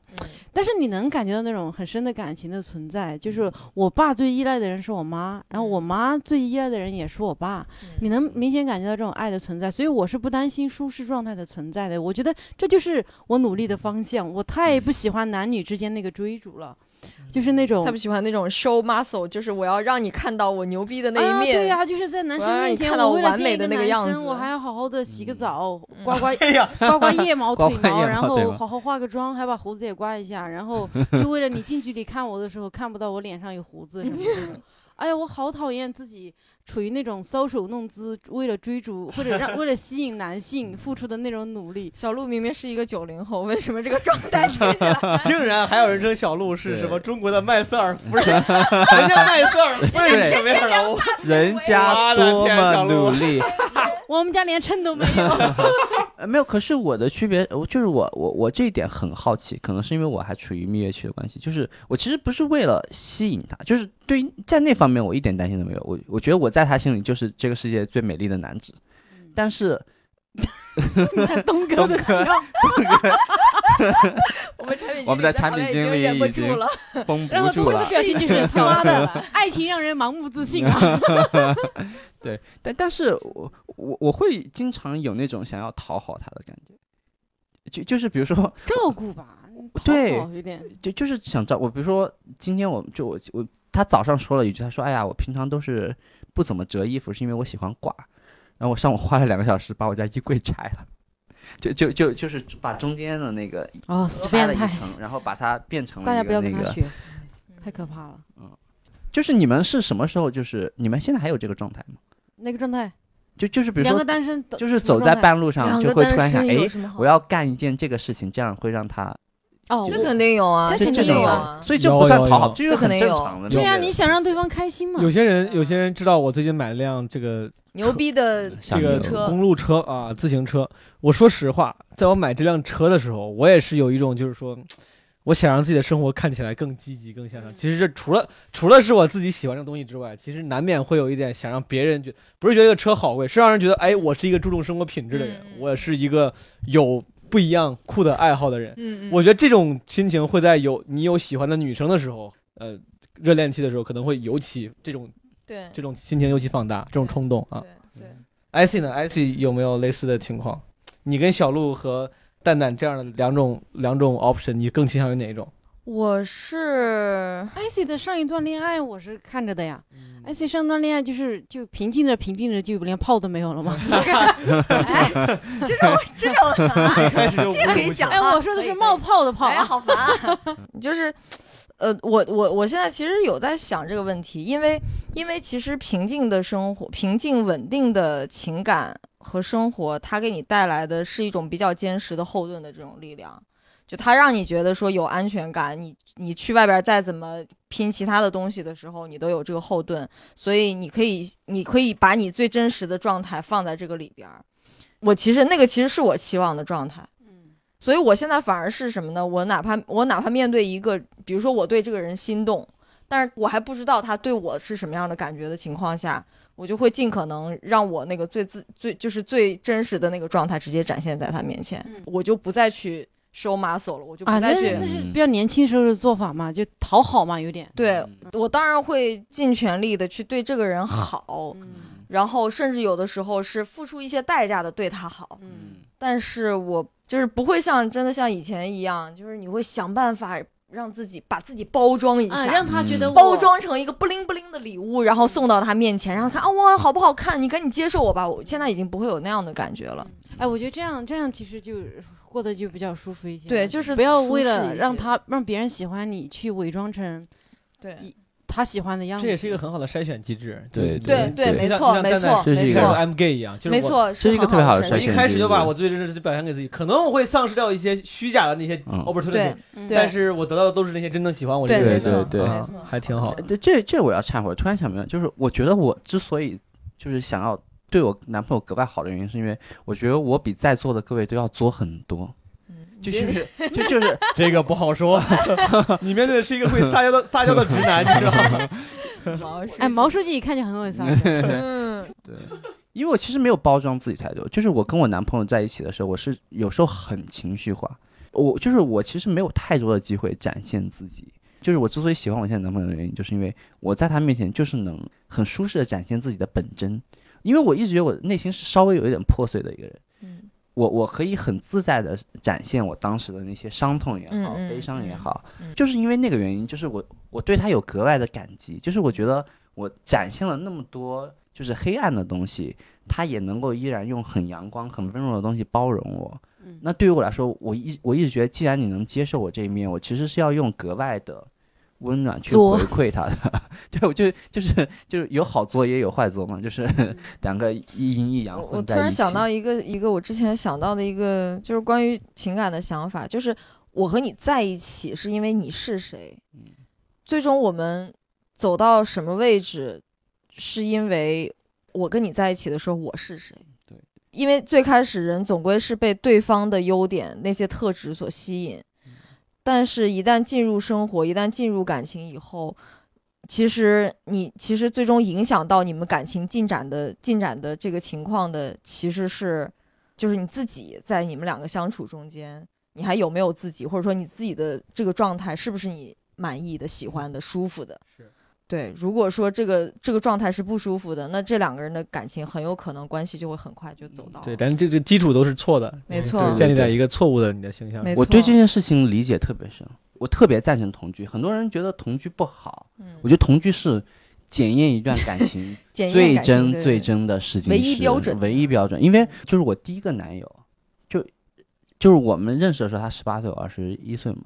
然后他就是一个很帅，身体就是身材非常非常棒哎呀，gay 的世界太赤裸裸了。的大帅哥。裸裸。然后我我后来是怎么知道我们俩真的不合适呢？有一年他夏天来我家住了一个礼拜，我真的就是五天之后，每天半夜想起来想用枕头把他闷死。就就陷入到那个状态，因为它是一个，就是很多生活的小细节，如果就是 drive you crazy 的话，你就会发现两个人真的不合适。比如说离就盘子不洗，然后你问他就哎盘子怎么回事？他说啊等会儿洗，就是这种状态。或者晚上比如说我已经睡了，他回的比较晚，他会是哐当哐当哐当。对，其实我觉得我觉得本质上这其实就是包括同居好，或者说有意义啊。其实本质就是你你需要用各种机会、各种情况去检验。你俩是否真的？包括有人说什么检验两个人感情的这个试金石，什么一块旅游啥的。嗯其实一块生活呀，一块旅游，一块干嘛？其实无非就是让你更全面了解这个人嘛。本质都是让你更全面的了解这个人，对吧？然后以用更全面的信息做出准确的决定嘛，对吧？所以我觉得我和汤包还是有戏的。你你想你想当年我们胃更疼了。我们当年住在一起这么长时间，我来我来起个新话题好不好？就是这个确实是我我确实想想问啊，我是因为在前两天呢，我跟这个郝宇老师啊，我们单立人的郝宇老师，我是最近在感情上呢有很多困惑，实话实说啊，前一段时间还去第一次人生中第一次看了个心理医生，然后想聊聊感情的事情啊，起因是我看了一部这个网飞 Netflix 上的这个剧叫。啊，Sex Education，我跟好几个人都推荐了啊。这部剧呢，讲的是高中高中生之间的这个感情问题。嗯，我觉得这些东西让我那个看那个剧让我觉得，哦，原来我在感情上其实有可能是有很多问题的。然后说回来，所以说后来我就因为有有一些困惑和迷茫，我去看过心理医生。有一次在演出结束的时候，也跟郝宇老师聊了一下。郝宇呢，他提了一个事情，他给了我一些感情建议啊。这个一个已婚老大哥给了我感情建议，其中有一点他提到的一点是，他说。你判断对方跟你是不是合适的，呃，有一点啊，是你要用你最受不了的那个、那个、那个缺点，去来检验你俩的感情。就是说，你看看你最受不了他身上那个点，是不是可以容可以容忍？我觉得这有点像那个木桶的短板理论，对吧？就是看看最短板你是不是受得了。所以说我就是因为这个事儿，我想问问诸位，就是你们受不了、最受不了的男朋友或者女朋友身上最受不了那个缺点是什么？然后，因为想问这个问题，我就顺便也问一下，或者你最注重对方身身上的点是什么？我先长话短说，说一下我的。我当然希望你各种完美、好看、有钱、哇、善良之类，但是，对吧？有钱很重要啊。但是我最喜欢的是，我觉得对方要善良、真诚，就是心眼要实在，啊，就是我见过很多可能女生很精明，甚至事业很成功，但是如果我觉得这个可能不够真诚，呃，我会那我会我会不太不太习惯啊，我会更希望对方善良、真诚。呃，最受不了的话，可能就是 不善良、不真、不善良、不真啊，可能有有时候穷啊，对对，两千万以下的身家我一般不考虑，我一般不考虑。对，你们你们诸位呢？咱们随便聊一聊。哎，你的是啥呀？受不了的还没受不了？我不知道，我其实我挺呃，其实呃，对，不真诚。比如有时候我我想说装逼，我不喜欢装逼的，但是不装装逼可能本身也是一种不真诚。嗯啊，我觉得就是只要这个人真诚，咱俩有问题真诚解决，不要抓马，不要。不要作，然后我觉得就都有救啊，有任何问题都有救。可能我觉得有有有生活智慧这点，可能我也我也还挺挺挺挺需要的。生活智慧是指抢京东的打折券吗？就是，对，就反正类似，就是就是，我觉得不能太脱离尘世。嗯啊，就是我我觉得你不用特别会赚钱，对吧？但是我觉得生活智慧可能可能算那种人要情商，我不知道，就是至少你是个。哪怕你是个普通人，家常人家，大家能好好说说话，见了我父母，咱们 咱咱们能互相聊个天吃个饭，就大家都挺好的。就是生活智慧，我不知道该怎么形容。我觉得这个东西我也挺看重。我我最不能接受什么？我最不能接受一个男生对于这个世界完全没有真实的认知，你知道吗？就是就是我我特别讨厌那种，就是比如说从，因为我交往对象大多很多是外国人，然后我特别讨厌那种就是从一个发达国家来，对于一个就是对于不发达的世界，对于。一点认知都没有，就是就是就是人生就是有一种那种这个世界就应该围着我转，或者这个世界就应该围着我们当年的那一套系统转。嗯，我为什么特别喜欢我现在那种？他就是一个，就我特别喜欢他一点是，他有非常深重的 white guilt。嗯，就是他他是属于那种走入，因为他是英国人嘛，他是属于那种走入世界上任何一个国家就会立刻想道歉的人，就是啊，抱歉，当年可能侵略过你们。然后我觉得特别重要，就是我个人我觉得。一个人能承受我的是什么点？我我是我知道我是一个特别没有安全感的人，所以我人生的一切做基本都是为了寻求安全感。然后我男朋友重视我吗？对对对，就我就是就我朋友，我朋友给我一个就是评，是不是你唯一的小宝贝？就是弱小无助。我是不是这个世界上最美丽的男子？就是我是那种就是每一次 attention，就是每一次希望得到他注意力的时候都会道歉，都会说啊抱歉，我刚刚可能又是就是又作了，然后我男朋友就会就会给我一个特别好的地方，他说啊，他他就是一个很能包容这一点，可能跟他是基督徒有关系，他就他对于很多这个世界的东西有很高的容，我觉得这个这个就是就是能够包容，就是 open minded。这一点好像真的挺重要的，就是 be open。这个我就必须加点私货了，就我生我生我最近这一年来，大部分不不愉快的经历来自于身边的一些不 open minded，然后非常喜欢 judge 别人 judgmental 的人，对吧？嗯嗯嗯。啊，这个哎，有点理解毛书记的痛苦。生活里面有无数的傻逼，就是会很容易来 judge 别人，然后无法无法用一个。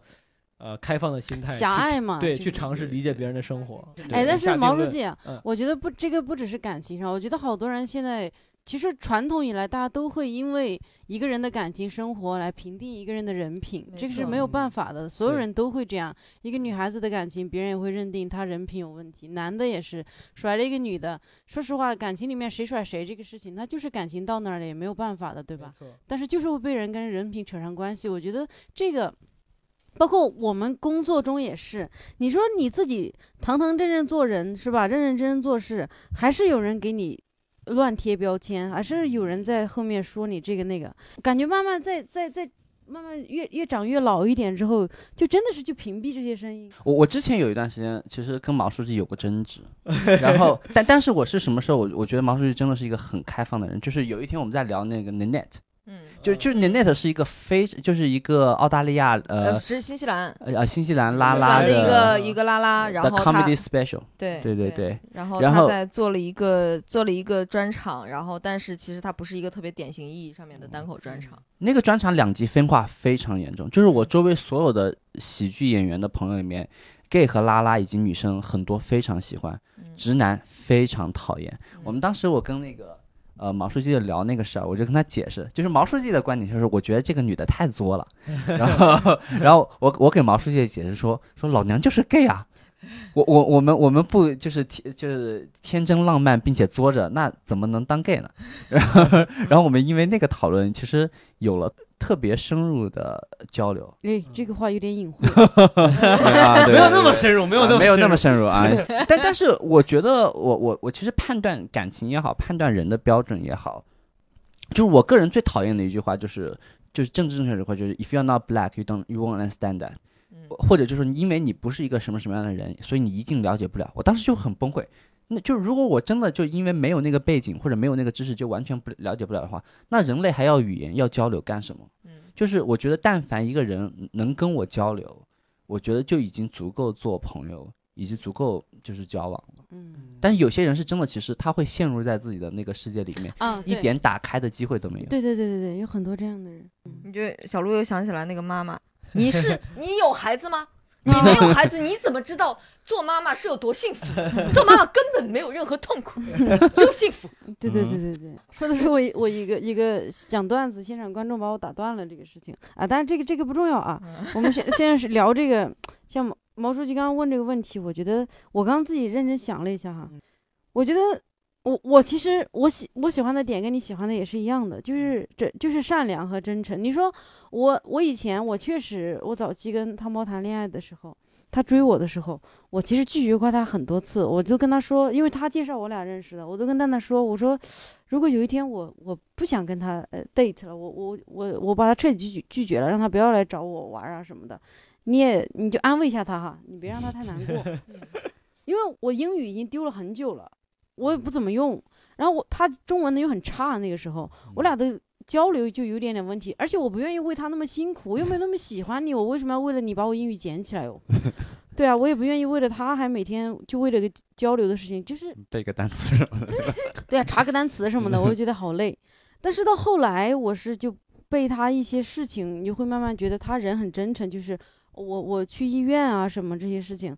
就他就特别着急嘛，这些事情让我感觉到。然后还有就是，后来我俩真正相处过程当中，我其实我俩都是会最喜欢对方的一点，可能就是很善良。嗯，呃，很典型的一些事情，就是那个搬家师傅，你知道吧？对对对。对，那个搬家师傅是在北京奋斗的一个一个一个老头，我也不能算老头吧，四十多岁这样。然后呃，家里也是就农村来的嘛。就真的是完全靠干体力活然后挣钱。呃，我每次他给我搬家，他要的钱我都会多给他五十到一百块钱，但是汤包就完全受不了，就人家这么辛苦，怎么只挣这么点钱？而且那个人要的价格特别低，汤包每次都会多给他很多钱，嗯，就那个人都特别不好意思了，他就他，然后他就给我说的是，他说，嗯，如果我爸妈知道我让别人干这么辛苦的活儿，只给他这么点钱，我爸妈就不会原谅我。就从小对，就父母给他的教育是这样一个教育嘛。还有生活中很多事情也是这样，比如说，汤猫一直很想拉着我跟他一起自己，我们俩一起做做做公益的事情嘛。他就很想帮助这种农村的小孩儿，所以这一次单立人我们不是。做那个担当者，那个给小孩捐书什么的嘛。我我和一个志愿者，我们去农村看小孩，然后他们就自己他要自己出路费，他跟着我们去。他就说他觉得就那么小的村子的孩子，可能也没有见过外国人，他可以去教一下他们，教一节英语课什么的，就可以呃不不管怎么样，给别人给那些小孩有点新的想法吧。就是说觉得英语没有那么可怕，外国人没有那么远。就是说你只要好好学好这些。A B C D 这些东西，其实会有，就你会看到世界更广阔的可能性吧。就是这些小小的事情，一点点的，我会就哦，他也会觉得，就是我是一个很善良的人。因为我也是有一次，我跟他说，就我一次在微博上发的一个老头给我写了个好姑娘那个。我很那天晚上他在咖啡馆等我，我演出完弄送完那个老头，我回去之后，我就跟他讲了这个事情，很兴奋跟他讲，我说最后老头给我写的这张纸条，写的好姑娘。他说还有呢，我说没有了。他说，哎呀，我以为是后来有个什么真人秀什么的，别人什么相机的什么拿出来，所以你这么兴奋。我说没有，就他给我写的这个，我觉得很好玩，我觉得很开心。然后他就很感动这种事情啊，他就觉得我因为帮助了别人，我很开心，只是单纯的因为我帮助了别人，别人有点感激我，我很开心，而不是说我得到了什么。所以就这个点上，我俩最大的共鸣就是对别人释放善意这个事情，就会。就任何时候，哪怕我俩有再生气，或者说有什么事情，很很很，我俩会很快和好，就是不会因为这些生活中的小的事情说真的是伤感情啊什么的。对我俩从来没有说跟对方说过特别难听的话呀什么的。汤包就是善良到，就是 有时候就已经到你接 不太能接受的地步，就是像蛋蛋这种渣男根本受不了，怎么这么善良？汤包是这种善，就是他是那是一个我们经常没事一定会吐槽的故事，就他善良到什么地步？有一次我们去那个三里屯，然后找不到撸串的地方，汤包当时就随便在街上拉了一个流浪汉给我们指路，然后我们找到那个串吧的时候，汤包会把那个。流流浪的大叔拉到桌子上跟我们一起吃，就当时整个桌子都是融化的，就都是凝固的，你知道吗？就是八个人里面，呃加加那位流浪大哥，一共是九个人。另外七个人都是凝固的，包括我在内，我都是凝。就但是我凝固不是因为就是跟他们吃饭这件事情凝固，是因为剩下六个人都凝固了。我整个人是我是我我没有办法，为了合群，我是 我是承受不了尴尬的一个人。我当时就凝，我当时也凝固了。但汤包唯一是一个天真的，完全没有感受到大家都已经凝固的氛围。对。然后就特别开心的跟那个流浪的大哥生活在一起，就像两个天真的小朋友生活在一起过家家一样的那个 那个感觉，真的。对，特别好。艾希呢？艾希呢？你对这个人身上，比如你最喜欢的，哎，因为你们都在说这个品质的，比如说什么善良之类的，我都不好意思说点别的，身体素质不好。你说一点肤浅的吧。哎呀，不是，就真的就是那些，因为手指灵活。哎呀，好烦哦，舌头灵活。然后是，然后是这样，我是觉得。呃，因为那些品质上面的东西，当然要相处之后才会有有有概念。但是你所心动的，我就是我自己所心动的那个点是什么呢？就是我觉得，呃，一个有才并且很聪明的人是会极是会绝对让我心动的。嗯，有才指的是，比如说就艺术方面的，比如说画画，然后音乐类的，与聪明啊，并且聪明，对。对，你跟石老板为什么还一直不在一起？是他的脸阻隔了你们俩吗？天哪，是他的肚子。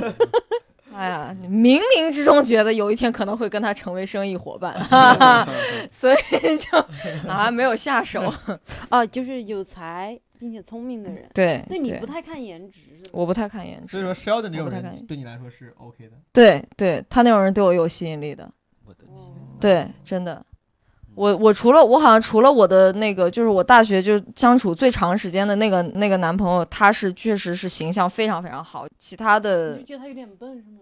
没有没有，他就他一切都很好了，他后来劈腿了，嗯，哦哦，是对，是是劈腿了，然后所以说这是我就是这个是打动我的，让我就是如果让如果让我去择偶，所谓的标准吧，就是至少让我心动的那个点会是这个，然后让我不能容忍的。就是这个人，如果是他在后续的后续的相处之中，让我发现，嗯，他是就是他是一个爱说谎的、不真诚的人。对，这个其实又说到跟你们那个点是一样的，都不太能容忍不真诚的人。对对，就是要去端着装着，然后那个那个状态，那是我不能容忍的。那我觉得一段感情真的能走下去，其实好多东西都能聊得开。就你一旦不去聊，他很容易就会变质。交流很重要。对交流，所以说前提要就是要要真诚，要 be honest 才能聊嘛。对，因为不真诚就没有沟通的基础。对，正好你们说到沟通的问题，因为很多人是不面对问题的，他只躲避问题。对，这个在这个在情侣之间，我觉得是尤其尤其，就是我我觉得可能是最容易引起情侣破裂的那个那个原因吧。就很多情侣可能就是在根本就是误解的状态下，不沟通的状态下就结束了。这时我觉得哇，怎么可能应该因为这种原因结束一段感情？这个太傻了。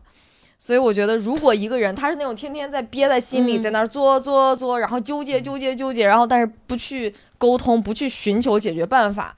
这个是我觉得特别特别不能容忍的，在情侣这样身份。对对对，他有一些人啊，我也有朋友是这样，他跟我聊的挺好的，但是他当他处于一段关系里的时候，他就是愿意让别人猜，他不去真的那么直接的去面对问题，说咱俩把这个事情说出来，我哪里不高兴了，哪里让我生气了，你觉得我有什么问题？嗯。我是那种性格的人，我就会干这种事情。但有些女生她就不这，她她就等着女生男生来解决问题，这样就。但是我就想，这种人是性格缺陷吗？因为我觉得不是性格缺陷，我觉得是意识的问题，就是说他仍然把自己放在一个弱者的。被就弱者被照顾、被关心那样的一个位置，所以他会一直希望别人来去猜，就是猜啊，算，sorry，伤到了蛋这个小作蛋蛋的心。我我没有，我其实作的时候，我我很诚实，就是我作的时候，我会告诉他我为什么作。对对，就就拿草莓的那个事情来说，我是我就我生我就生气了。我我我会很认真的告诉他，你会告诉他你是因为这件事情生气了。我会先告诉他，我说我生气了，嗯，然后我说我可能要生气个五分钟十分钟，我哦对对对，这个其实蛮可爱的。然然后他就说为什么？我说是因为草莓，嗯，说你可以自己买吧。我我说主要是因为你是我男朋友，我知我说我知道这是一件很没有理由的事情，就是很任性的事情。但是我对你有这样的期待，你没有满足这个，你没有满足这个期待，所以我会这个就是很好的沟通，对啊，这个就是沟通。但但是问题在于什么？我之前。有很长一段时间是像小璐姐说的那种，就是你会想让人猜，你为什么想让人猜？是因为你想让你让人猜这件事情给你是一种保护。嗯，为什么呢？就是真诚，很多时候你会担心伤害到自己。嗯，就你一打开自己的心房，你告诉对方我为什么这样，其实是给对方递了一把剑，就是给对方打了一扇门。至于至于对方到底是刺一把剑进来，嗯嗯，还是。给你一碗蜜，你这个东西你是没有办法确认的。给你一碗米，喂你一碗饭，对对对，一碗蜜嘛。给你一盘大盘鸡，一盘大盘鸡。然后我之前很长一段时间是这样，就是我我也会想想让人猜为什么。其实很简单，就是很多人会说，既然你爱我，你就应该能怎么怎么样，就是就就是就就是就是那句话吧。如果你略懂一点读心术的话。就很多人其实会有这种不切实际的幻想，但是我所有的经历都告诉我，一件事情，只要你认认真，还还有一个问题，就是很多人其实搞不懂自己想什么，就是对对对对。就是能搞清楚自己脑海里真实的想法，比如说你一个事情为什么生气，你能够搞清楚自己是为什么生气，能把这个东西分析出来，是一个很难得很难得的能力。很多人其实没有这个能力。对，而且就包括判断自己对别人的感情到底是，比如说出于肉欲，还是 crush，还是这个东西，很多人也搞不清楚。很多人他妈到最后都以为我靠，其实我是喜欢你的，我只是因为什么什么，这个很遗憾不能不得不跟你分手，自己还特别委屈。但其实很有可能你一开始就只是一个肉欲的那个冲动而已，就尤其是我身边很多男生，我反正我身边很多男生就是在尤其大学时候，他们是搞不清楚这件事情的，因为这件事情无意中做了很多伤害别人的事，扎了很久嘛，对，是不是？我们的制作人。大家会觉得你骗了这个女生，但她可能是连自己也骗了，她自己没想清楚，对吧？嗯这就是她自己没想清楚这个事儿。对于这件事情，我的推荐啊，小鹿肯定会讨厌我。哎，你知道小就是我推荐冥想，啊，又来了，就就是我觉得冥想是一个特别好的能够搞清楚自己思维的方式。但是说到冥想啊，也不是每一个人都会喜欢做这件事情。你知道那天我跟我男朋友一起去游颐和园，游到一半，小鹿姐打电话痛骂我一句，她说：“你为什么要介绍我男朋友冥想？”就是就是我给汤我给汤包推荐了冥想，然后小鹿姐就说对：“啊你，知不知道现在汤包拉着我一起 对啊，一个一个一身毛的老外，天天来，我们来冥想啊。我我因为我不知道有什么意义，你知道吧？他拉着你说我们来冥想的时候是，我真不知道，所以你俩是坐着吗？盘着腿对啊，坐盘？个腿坐着，然后 开始穿衣服吗？冥冥 想，不是不是练玉女心经，就是不吭气儿也不说话，就不吭气儿，然后听着那个那个音乐，而且还一个月六十八块钱要买那个买音乐，买买那个有人声音对，哦带着带着你，让你重视你的呼吸什么的。啊，我到现在我我倒是后来也接受了，但是他这个人有个问题，你看我接受了这个事情之后，他又开始没有那么上心了。比如说有好几天已经三分钟热度，你男朋友不是小汤包是不是教主附体？哦，他就有有点这样。当然他本身也忙，我俩见面时间对对也少，然后呢，他就是会哎呀好累好累，然后就又又不弄了。对，哎呀，我这个这个这这一点是有点那个啥。我想问问两个女生，是因为刚才就是蛋蛋最开始就是说，我蛋蛋觉得这个 sex 这个性这方面，嗯在你的感情中占一个很大的比重。嗯然后我自己承认，其实这个东西对我也很重要。嗯我想问，是因为刚才那个小鹿提到，你跟汤包在一块儿，其实都已经哎已经不想睡了，但是两个人很合适，就没有什么这个。哎也没有不想睡，你这个 哎这个说的有点那啥小汤包是。听这期节目的我想问问啊艾希跟小鹿啊，就是你就是性这件事情，在你们的男女感情中，你们觉得重要吗？就有多重要？因为我我超对我来说，我也觉得很重要，嗯。甚至我觉得我之前感情里面有一些是真的就是因为最后嗯。性生活不和谐，然后我就觉得我靠，对你没有爱了，欲欲望，就是这个嗯。性的欲望跟冲动，就爱还很深，但是因为没有性的欲望跟冲动，导致我觉得哇，这个感情出了很大的问题。我觉得这个事情很严重。哇塞，我我我其实一直不太理解大家把性在感情关系里面就放那么大大比重，可能是个人经历不一样吧。我就没觉得，我觉得它是一个很重要的一个事情，但是我没觉得它可以重要到，就是说如果它特别不好，那会影响关系啊；如果它就是个正常，那它就是很正常的感情关系里面的一部分，但它不是什么巨大的比重，那它肯定重要，我是知道它重要，但是我不会，呃，就就我目前这段感情来说，我就就我觉得很幸福，很幸福，肯定很幸福。幸福很幸福哎，我我觉得就是正正常吧，我不会觉得他是一个什么决定性因素啊什么，因为我早期跟汤包他喜欢我的时候，我有一次跟齐墨还我还聊，我说我以前跟汤包发过一个信息，我说我知道你这个年纪的小伙子呢，精力旺盛啊，我也知道你成天在想些啥，但是我呢，我是个很保守的人啊，我估计你且等呢。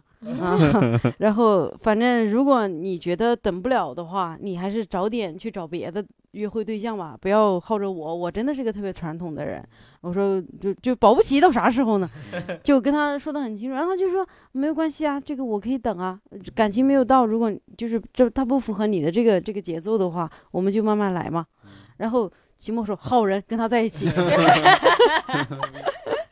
艾希呢？艾希怎么看？我认为有情侣关系就必须要有性冲动，但有性冲动不一定有性情侣关系啊，这是我的观点。就是我我会需要去不让自己因为性冲动而进入一段关系我。觉得这是个嗯嗯其实是我不我我我非常害怕很这一点。清醒嘛。非常非常健康的想法。嗯，女生其实比较容易想得通，我觉得那我觉得男生比较容易想到啊，是吗？就女生其实是女生哦，其有一部实是没有分女的清醒的特别清醒，但是女的是是是，有一嗯。些比较一般的女生特别容易把这个事情搞混，嗯睡了啊，你不爱我吗？我们都睡啦，对。什么什么，对。对，所以我一直不会因为性的这性行为而去判定一个人的所谓什么人品之类的。嗯，当然，也希望你们听众朋友们不要因此来判定我啊，我还是一个非常稳重的人。我的我的想法跟 艾希很接近，但是我有一个我自己的观点是，我觉得性这个东西是感情生活中非常重要，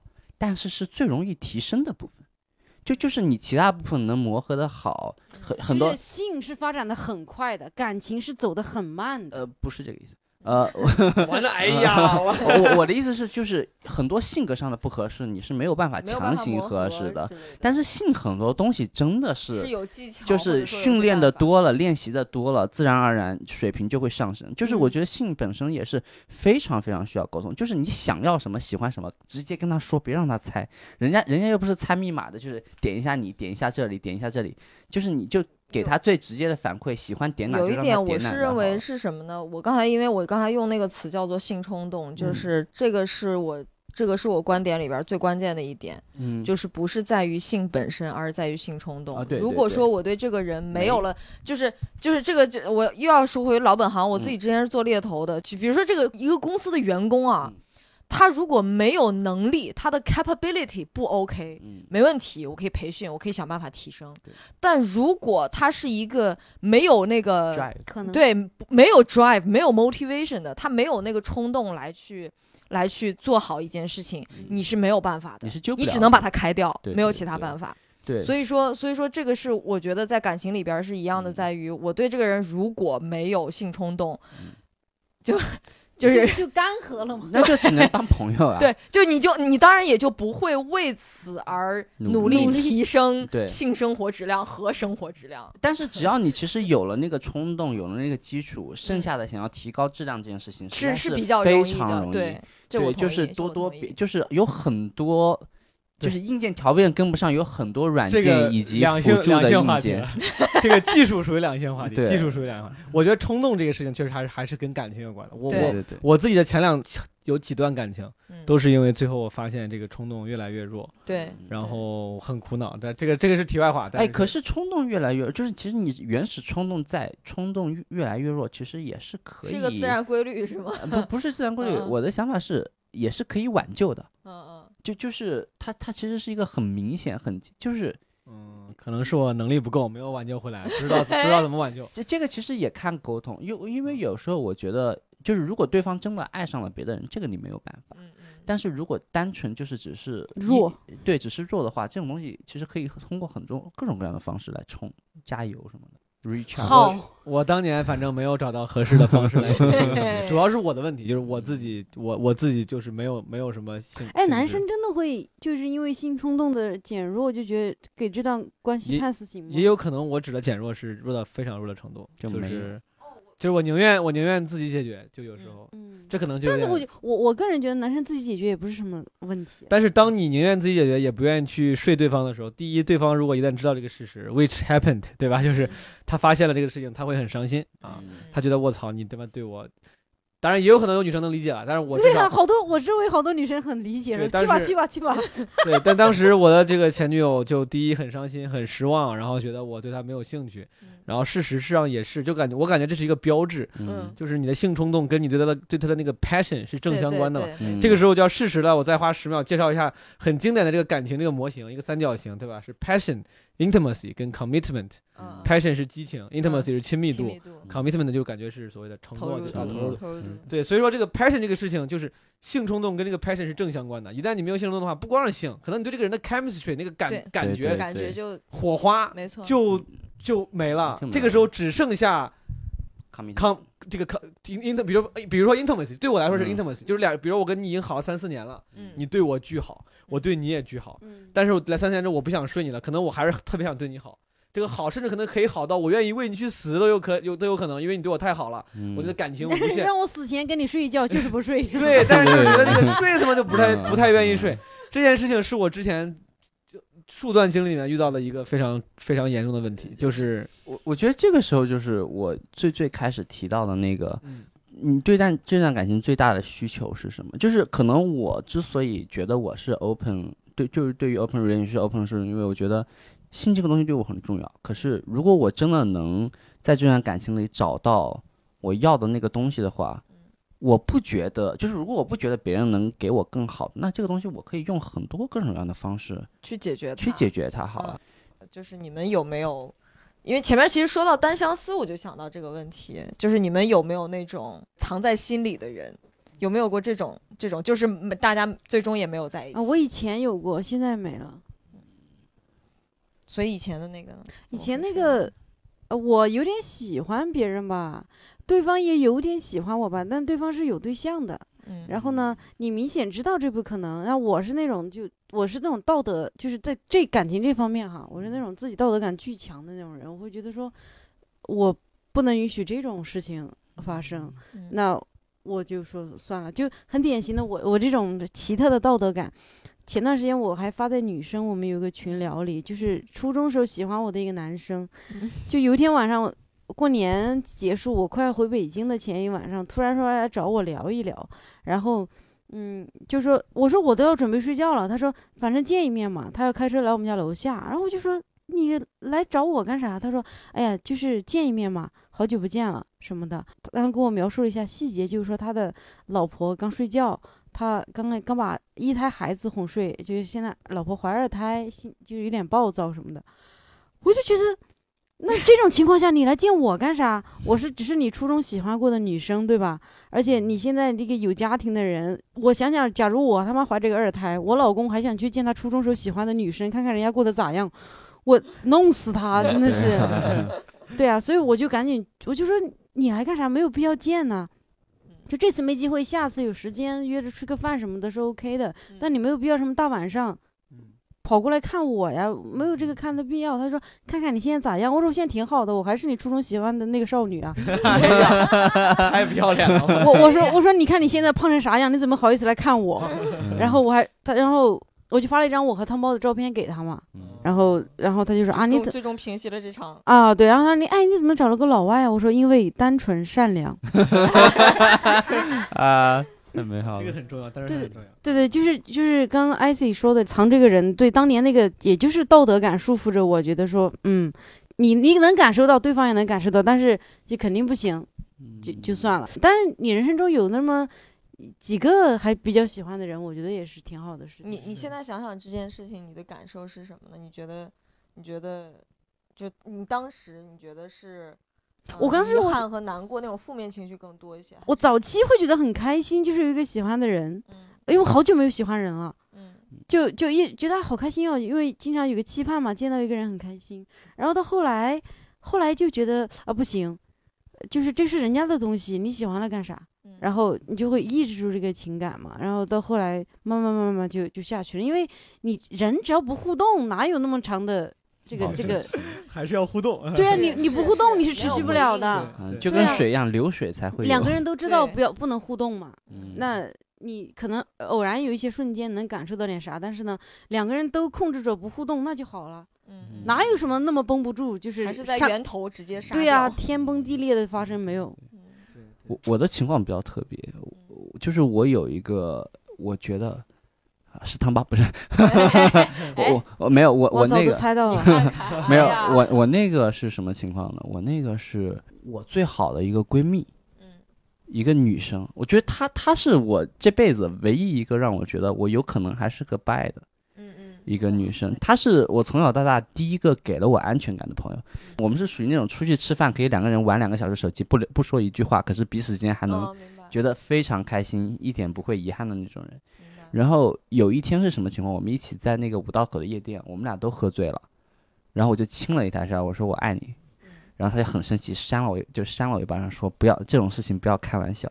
嗯就是就是我觉得我们彼此之间就真的觉得很合适，嗯但是一是我觉得心冲动还没到那儿，二是我觉得我们两个都很珍惜彼此，觉得对不太希望用那段就是双方都不太确定的感情来破坏那段友情。明白明白。但这个生活真的很像电视剧，扇了我一巴掌，说不要开玩笑。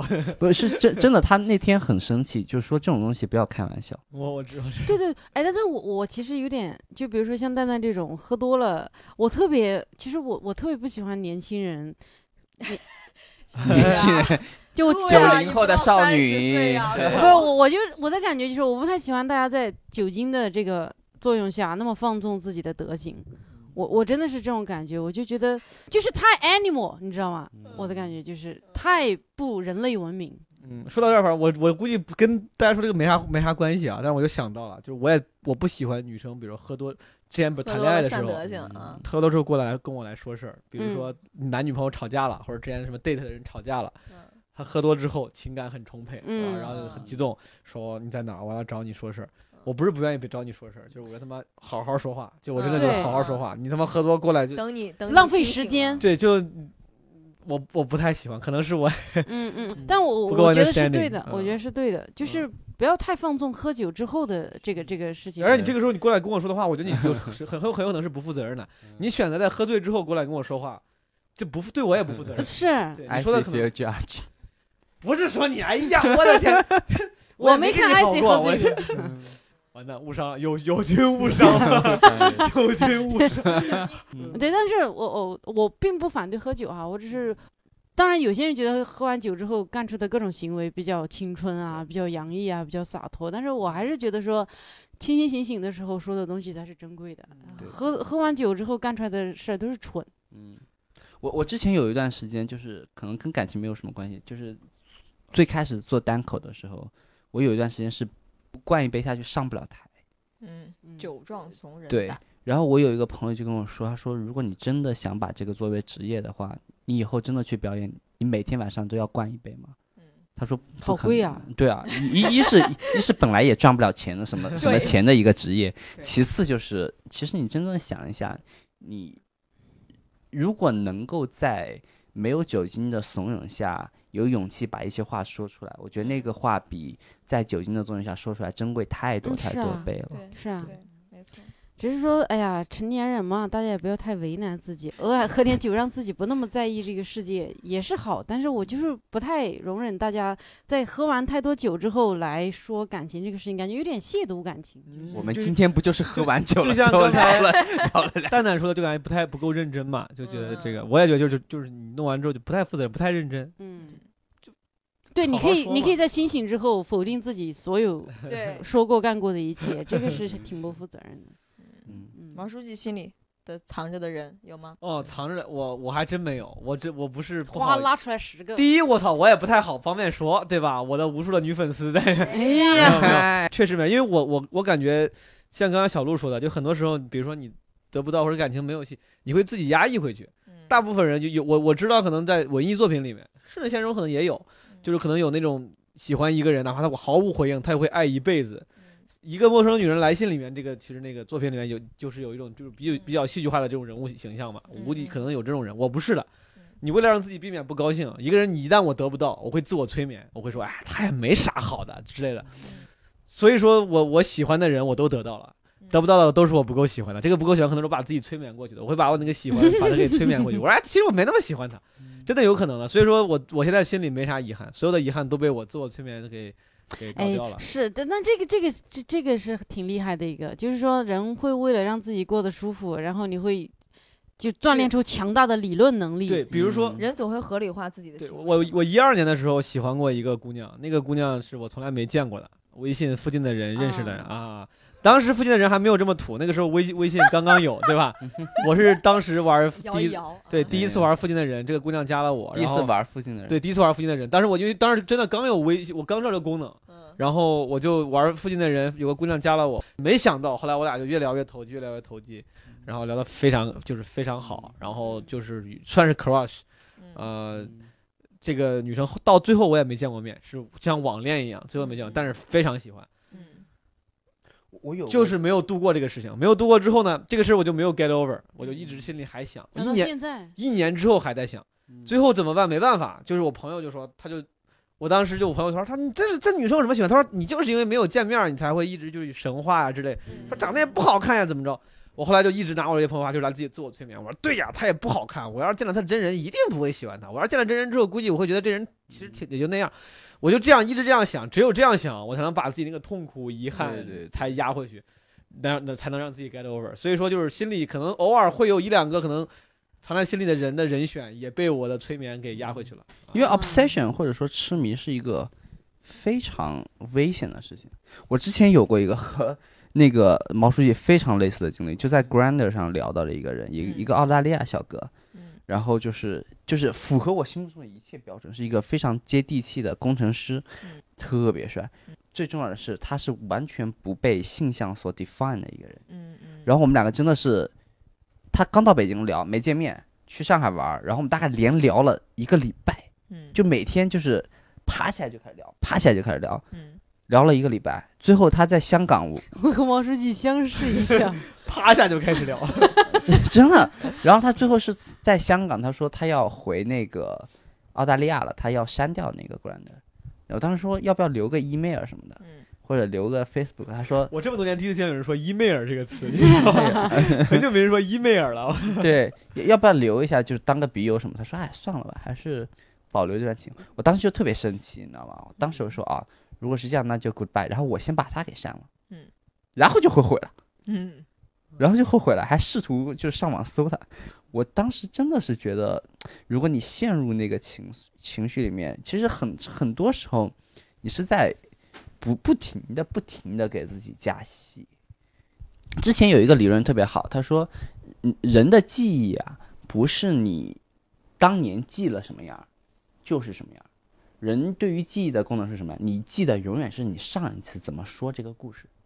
就是说，你对一个事件的记忆来源于你上次回忆它的时候，所以人是可以不停的，就是在十年的过程中、二十年的过程中，不停每次回忆里不停的篡改、不停的加戏，嗯，到最后这个回忆就会变成一个完美的回忆，因为你已经记不得就是当年最原始的素材和细节了。嗯，对，没错，所以所就就这个就是跟和那个网聊或者说 obsession 是一个道理，就是你每次去想这个人的时候，你会在人为的，就是那个人的形象也是在你一次一次回忆他的过程中树立起来。你每次去给他加，你每次给他，就跟油画一样嘛。一个油画原本有它的图案，你每次不停的加油彩，到最后就会变成另一幅画，就跟原来的东西没有什么太大的关系了。其实，这个话题之所以我其实想聊呢，有一个私心，是因为我心里一直藏着的一个人呢，他今天生日。嗯，你怎么知道我？算了，哎，对，然后因为我心里藏这个人，其实跟小鹿那个有一点像，就是也是就我们认识的那个时间点儿，他就已经有一个稳定的伴侣，而且这个伴侣现在是他的老婆，他们已经有孩子了。就是所以说，从我们认识的那个时间点儿开始，我所喜欢的他身上的那些特质，也包括了他对伴侣的这种忠诚。中对，所以这就是一个死循环，你明白吗？就是我永远不可能打破这个循环，说那你就结束吧，咱俩在一起，不会有这样子的事情发生的。哎呀，不一定啊，天有不测风云。一个邪恶的 gay，就是你你你你，当然你心里边肯定暗暗还会想说，哎呀，我希望你哪天可能你你那边有什么变化，然后我们就有机会在一起。但是呢，我又有另外一半的那个意识在说，如果你如果你真的有那样一天你，可能我可能也就不那么喜欢你了。对，而且而且有的时候，那个再说的矫情一点，人有的时候还是比较眷恋那种，无论说你得不到，或者说是你不能天天的去接触，天天的去去去近距离的观赏的那种状态下，一个人的那些美感。就是保持这样的距离，有那个美感，它在你心里就像你的回忆一样，它是会一层一层一层，就是变得更美，变得更丰满，白变得更好的。嗯对，然后它就是白月光，所以说嗯这个人应该会听了啊。然后啊阿伊斯也特别好笑，他录这期节目之前还确认一下自己的所有前任是不是关注了单立人。也没有所有前任啊，也没有所有前任啊。所以就是我觉得这种感觉，就是所以我刚才我问小鹿，就是你心里边有这样的一个人的时候，你更感觉到的是那种负面的情绪，是觉得啊我有一个人求而不得的痛苦，还是说我我有这样一个在还记挂的人，我是觉得挺幸福的，甚至有的时候挺甜蜜的。我其实一开始发现自己有点喜欢对方的时候，我挺开心的，因为我觉得你能有一个特别喜欢、想起来就开心的人，好像生活中被人丢了个糖果进来，可开心了。只是说我知道我得不到，嗯那那我想想这个糖果也开心，也 OK，我不一定要吃到嘛。嗯对，有这样一个期盼。但是呢，后来我觉得有点影响，就是说他会有点影响我的情绪，就是我会不自觉很想去关注他，但我觉得这样是不好的。嗯然后后来就是你想控制住自己，就是你不能控制自己喜欢一个人，但是能控制行为嘛。嗯对吧嗯对，没对对对错没错。那我就控制自己，从行为上来影响自己的思想，就是呃，我不要再想这个人，不要再想这个人，我要想我新的生活什么什么的，然后就转到转到别的事情上去了。嗯嗯，然后就当然曾经是肯定是很好，我觉得我还是很感激有这样的人出现，让你的生活不至于那么的一潭死水，在那个平静的岁月里。我觉得，因为我我对这种状态其实是负面情绪小于正面情绪的，嗯所以我我不太希望通过我的行为，通过我去自自我洗脑来去让自己，就是让自己说啊，你就别再想这个人了，这个人一塌糊涂。嗯就我心里边，我永远我永远愿意让这个人的，客观的，他就是好呀，他就他的好就是他的好，嗯然后就是我对他所所有的那些感情就是那些感情，然后也许就维持现状就 OK。但是我我我心里边想到这件事儿的时候，或者想到这个人的时候，包括说偶尔跟他有交流的时候，我还是会觉得嗯挺开心的。嗯。嗯，我我是属于那种我就不敢跟人有交流，你知道吧？我会我我我就刚说的那种，我极其的做贼心虚，就是我喜欢人家，那我跟人聊，我觉得哪句话都传递着讯息，我觉得这样不行不行，就自己都觉得肉欲就是我没有那么强的肉欲的人，就是我就是，虽然我是个白羊座，但我真的肉欲不强。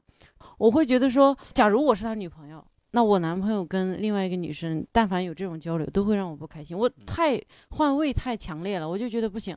如果我会的，我都会因为一想到这个我不开心，那我为什么要就断了这种联系吧？因为你喜欢一个人，你是控制不住想跟他有交流的嘛。对，你而且何况你可能知道对方可能也有点这样的情绪，那感你就得控制着，就我就不去嗯联系了。对我我和小鹿姐也类似，因为我是那种我知道我对自己了解的很清楚，我是那种非常非常善于就是忘记或者把东西抛在脑后不去想的人。但是我知道，如果我跟那个人就心里的白月光一联系的话，很快不到五分钟就绝对是山呼海啸，各种情绪就会在心里炸。就就是说何必呢？就是既然能忘的东西，就不要老弄得一地鸡毛回来，弄得一地鸡毛。嗯嗯，我想问一下大家，对于自己理想的这个情感状态是啥样？理想的情感状态，我操，我不知道。我我有一个瞬间是我觉得特别理想的，就是有一天我和我男朋友就是抱在一起的时候，他突然跟我说了一句，他说，在遇到你之前，就是他他说遇到你之后，我突然就是感受到我在遇到你之前的那些年有多么的孤独。就是就是我现在的我我跟他说的也是同一句话，就是我没有就是我知道我很孤独，但是我没有想到我当年这么孤独，就我倒是是看出来你很孤独，就是肉眼可见。什么是我理想的状态？就是我，我觉得我们俩只要能保持现在这种真诚的交流，我觉得就没有什么太多能对我那就是你理想的状态嘛，你话太多了。嗯，对对啊，你说我觉得我男朋友现在就是我理想的状态，对对这他妈就是你要说的。啊，对了，眉头紧皱说了十分钟，我要疯了，真的是。我理想的这个生活，对吧？是因为刚才我提了我自己比较憧憬婚姻跟家庭的概念，所以说我理想中的生活是有一个，比如说老婆有孩子有狗，就是很传统的、很美满的家庭生活这样的一个途径。嗯，但是又因为我自己比较了解自己，就很容易喜欢上别的女生，或者很容易 很容易就是有这个喜欢冲动。嗯呃，我自己觉得我不是一个特别容易忠贞嗯长维持一个长期关系的人，就我不容易，我也不是不能说不能。嗯所以我自己想过，如果想要要要想要达到这种理想的生活的话，必须要满足很苛刻的需求，比如说对方跟我一样都是那种经历主义者，就是我俩可以同步的去进步进化，然后一起去体验新的东西，一直能同步的给对方至少最低限度的新鲜感，让他不至于离开离开你的身边。就是我觉得可能要是让我这样的人能够跟人长期相待在一起的话，可能还还还需要一些挺苛刻的条件的。嗯，对，但是至少我理想的是美满幸福的家庭生活。啊嗯嗯，现在已经开始感觉到了那个期盼这种稳定的，对我很很想养狗。但我觉得 毛书记是他可能可能一直都挺期盼。我现在成征富婆过来跟我好，哎，然后买个大2000万啊房子，我就可以养狗了。我现在房子太小了，养不起狗。身价两千，哪的富婆呢？嘿，我不在乎。我真的觉得毛书记将来会娶个富二代。谢谢小鹿对我真诚的祝福。然后呢，我是觉得我自己向往的情感状态呢，简单一点说，就是一个志趣相投，然后琴瑟和鸣，然后。然后呃，因为因为对我而言，我觉得志趣这个东西很关键，就是就是前面我也说了，吸引我的人是那样的一个人，那所以说，假如说会就是两个人有共同的，呃，或者说有类似的一些爱好和兴趣，然后能够共同的来去做这些事情，就是我就是比如说，我们就前面提到那些什么幸福的瞬间，其实还有一个所谓的就是也不算幸福的瞬间，就是我感觉非常的有有感触的瞬间，就是我大学时候当时跟我的那个大学时候的女朋友一起同台演出。那个是我觉得特别有感触的瞬间，我觉得那种状态是我觉得，嗯，棒，嗯，然后所以说除了，当然就是所以说我觉得我理想的情感状态是我们两个人是一个志趣相投的状态，当然再贪心一点呢，就是说生活上面是那种相互相处起来非常不费劲儿的一个稳定的状态。就但是至于形式是什么，形式是是要结婚，是要一起领养一个孩子，还是要怎么样怎么样？就这些东西都不关键。嗯，对。小鹿呢？我啊，我觉得我现在状态就挺好的。我真的觉得哈，我觉得我也不太想说结婚啥的。我我跟我家里人也说的是，我要结婚，要三十岁以后再说，就是还有还有两两年嘛啊，然后。啊，不要这样。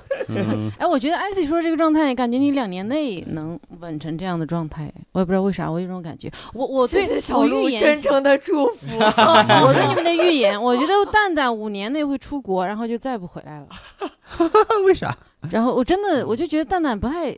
那天和石老板聊，石老板也说蛋蛋不太适合留在中国，就觉得蛋蛋生错地方了。就你就你在这个环境里，首先其实你跟中国人，除了跟单立人这帮人，其实你跟其他多中多数中国人处在一起，你也不是很自在。对，我感觉对。然后他跟老外在一起就很自在，然后他的他跟别人文化，他也是很 open 这这种人嘛。那你跟别人相处也会特别的好，然后而而且你要去那种确实你们异性婚姻可以合法的地方，嗯，然后同性婚姻可以合法啦。哎呀，演 sketch 演多了。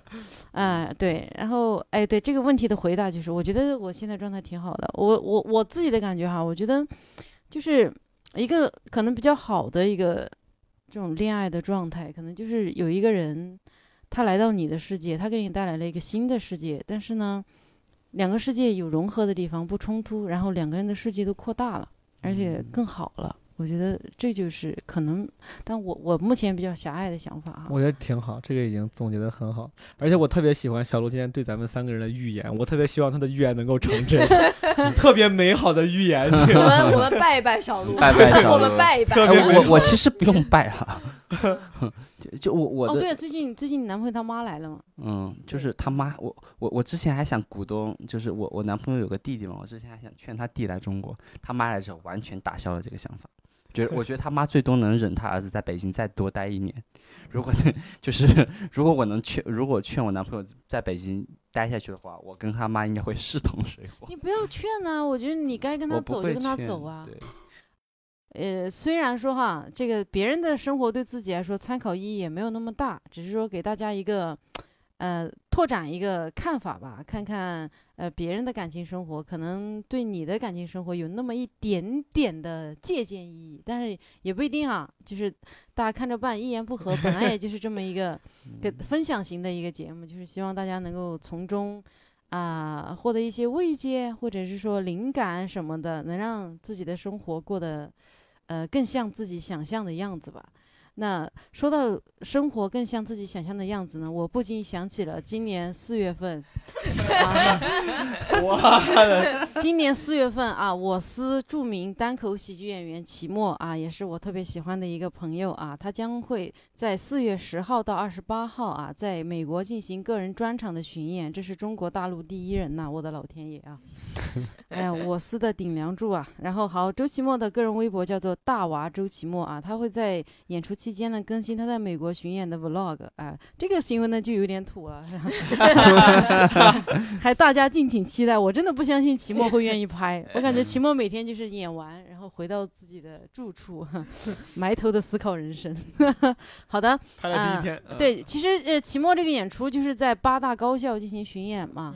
那如果大家在八大高校刚呃哎，在美国的反正一些就是无论是东部还是西部的。一些高校，比如说像在呃像在湾区那边啊，或者像在波士顿啊、大纽约的那个区域那边，如果说有朋友，呃，欢迎大家对，因为其实这是单立人第一次去海外做演出嘛，其实我们也不是很清楚这个票房状况会怎么样。如果说因为我们有很多一言不合的听众也是在在海外的嘛，如果大家感兴趣的话，希望大家尽量去支持一下，然后也转发一下。然后拖家带口的去看一下，好吧，支持一下齐墨，然后给他送几束菊花什么的。那海外的两个 朋友啊，海外的两个听众朋友，请加油啊！嗯嗯，靠你们了。那今天我们聊的东西呢，也是天南海北啊，夸的范围也比较大。然后可能大家也会因为我们的故事想起自己的一些故事。如果你也想，呃，有什么话题想让我们再聊一下什么的，你可以私信我们单立人喜剧的微信公众号。然后说出你的故事，或者说出你想让我们说的故事等等都可以。嗯，好的，更多的精彩信息请关注单立人喜剧微信公众号啊，我们会有很多的线下演出。哎，然后今天就聊到这儿了啊，已经一点半了，我也快气绝了。好的，呃，那我们就大家一起跟朋友们说再见啦。好的，再见，拜拜。and there she goes, summer somehow so free.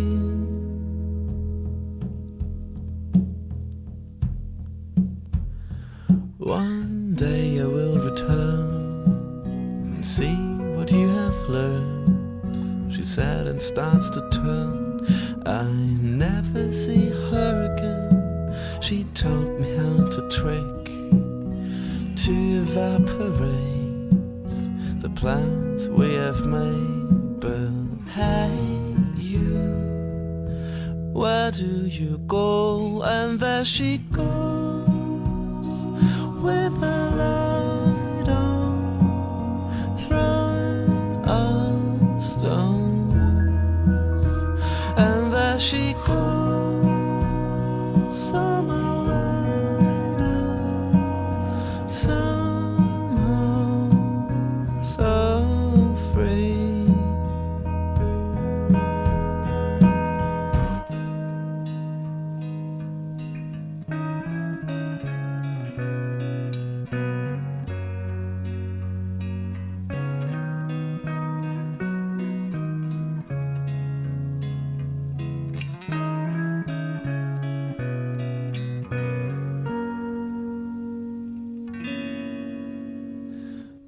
Mexico.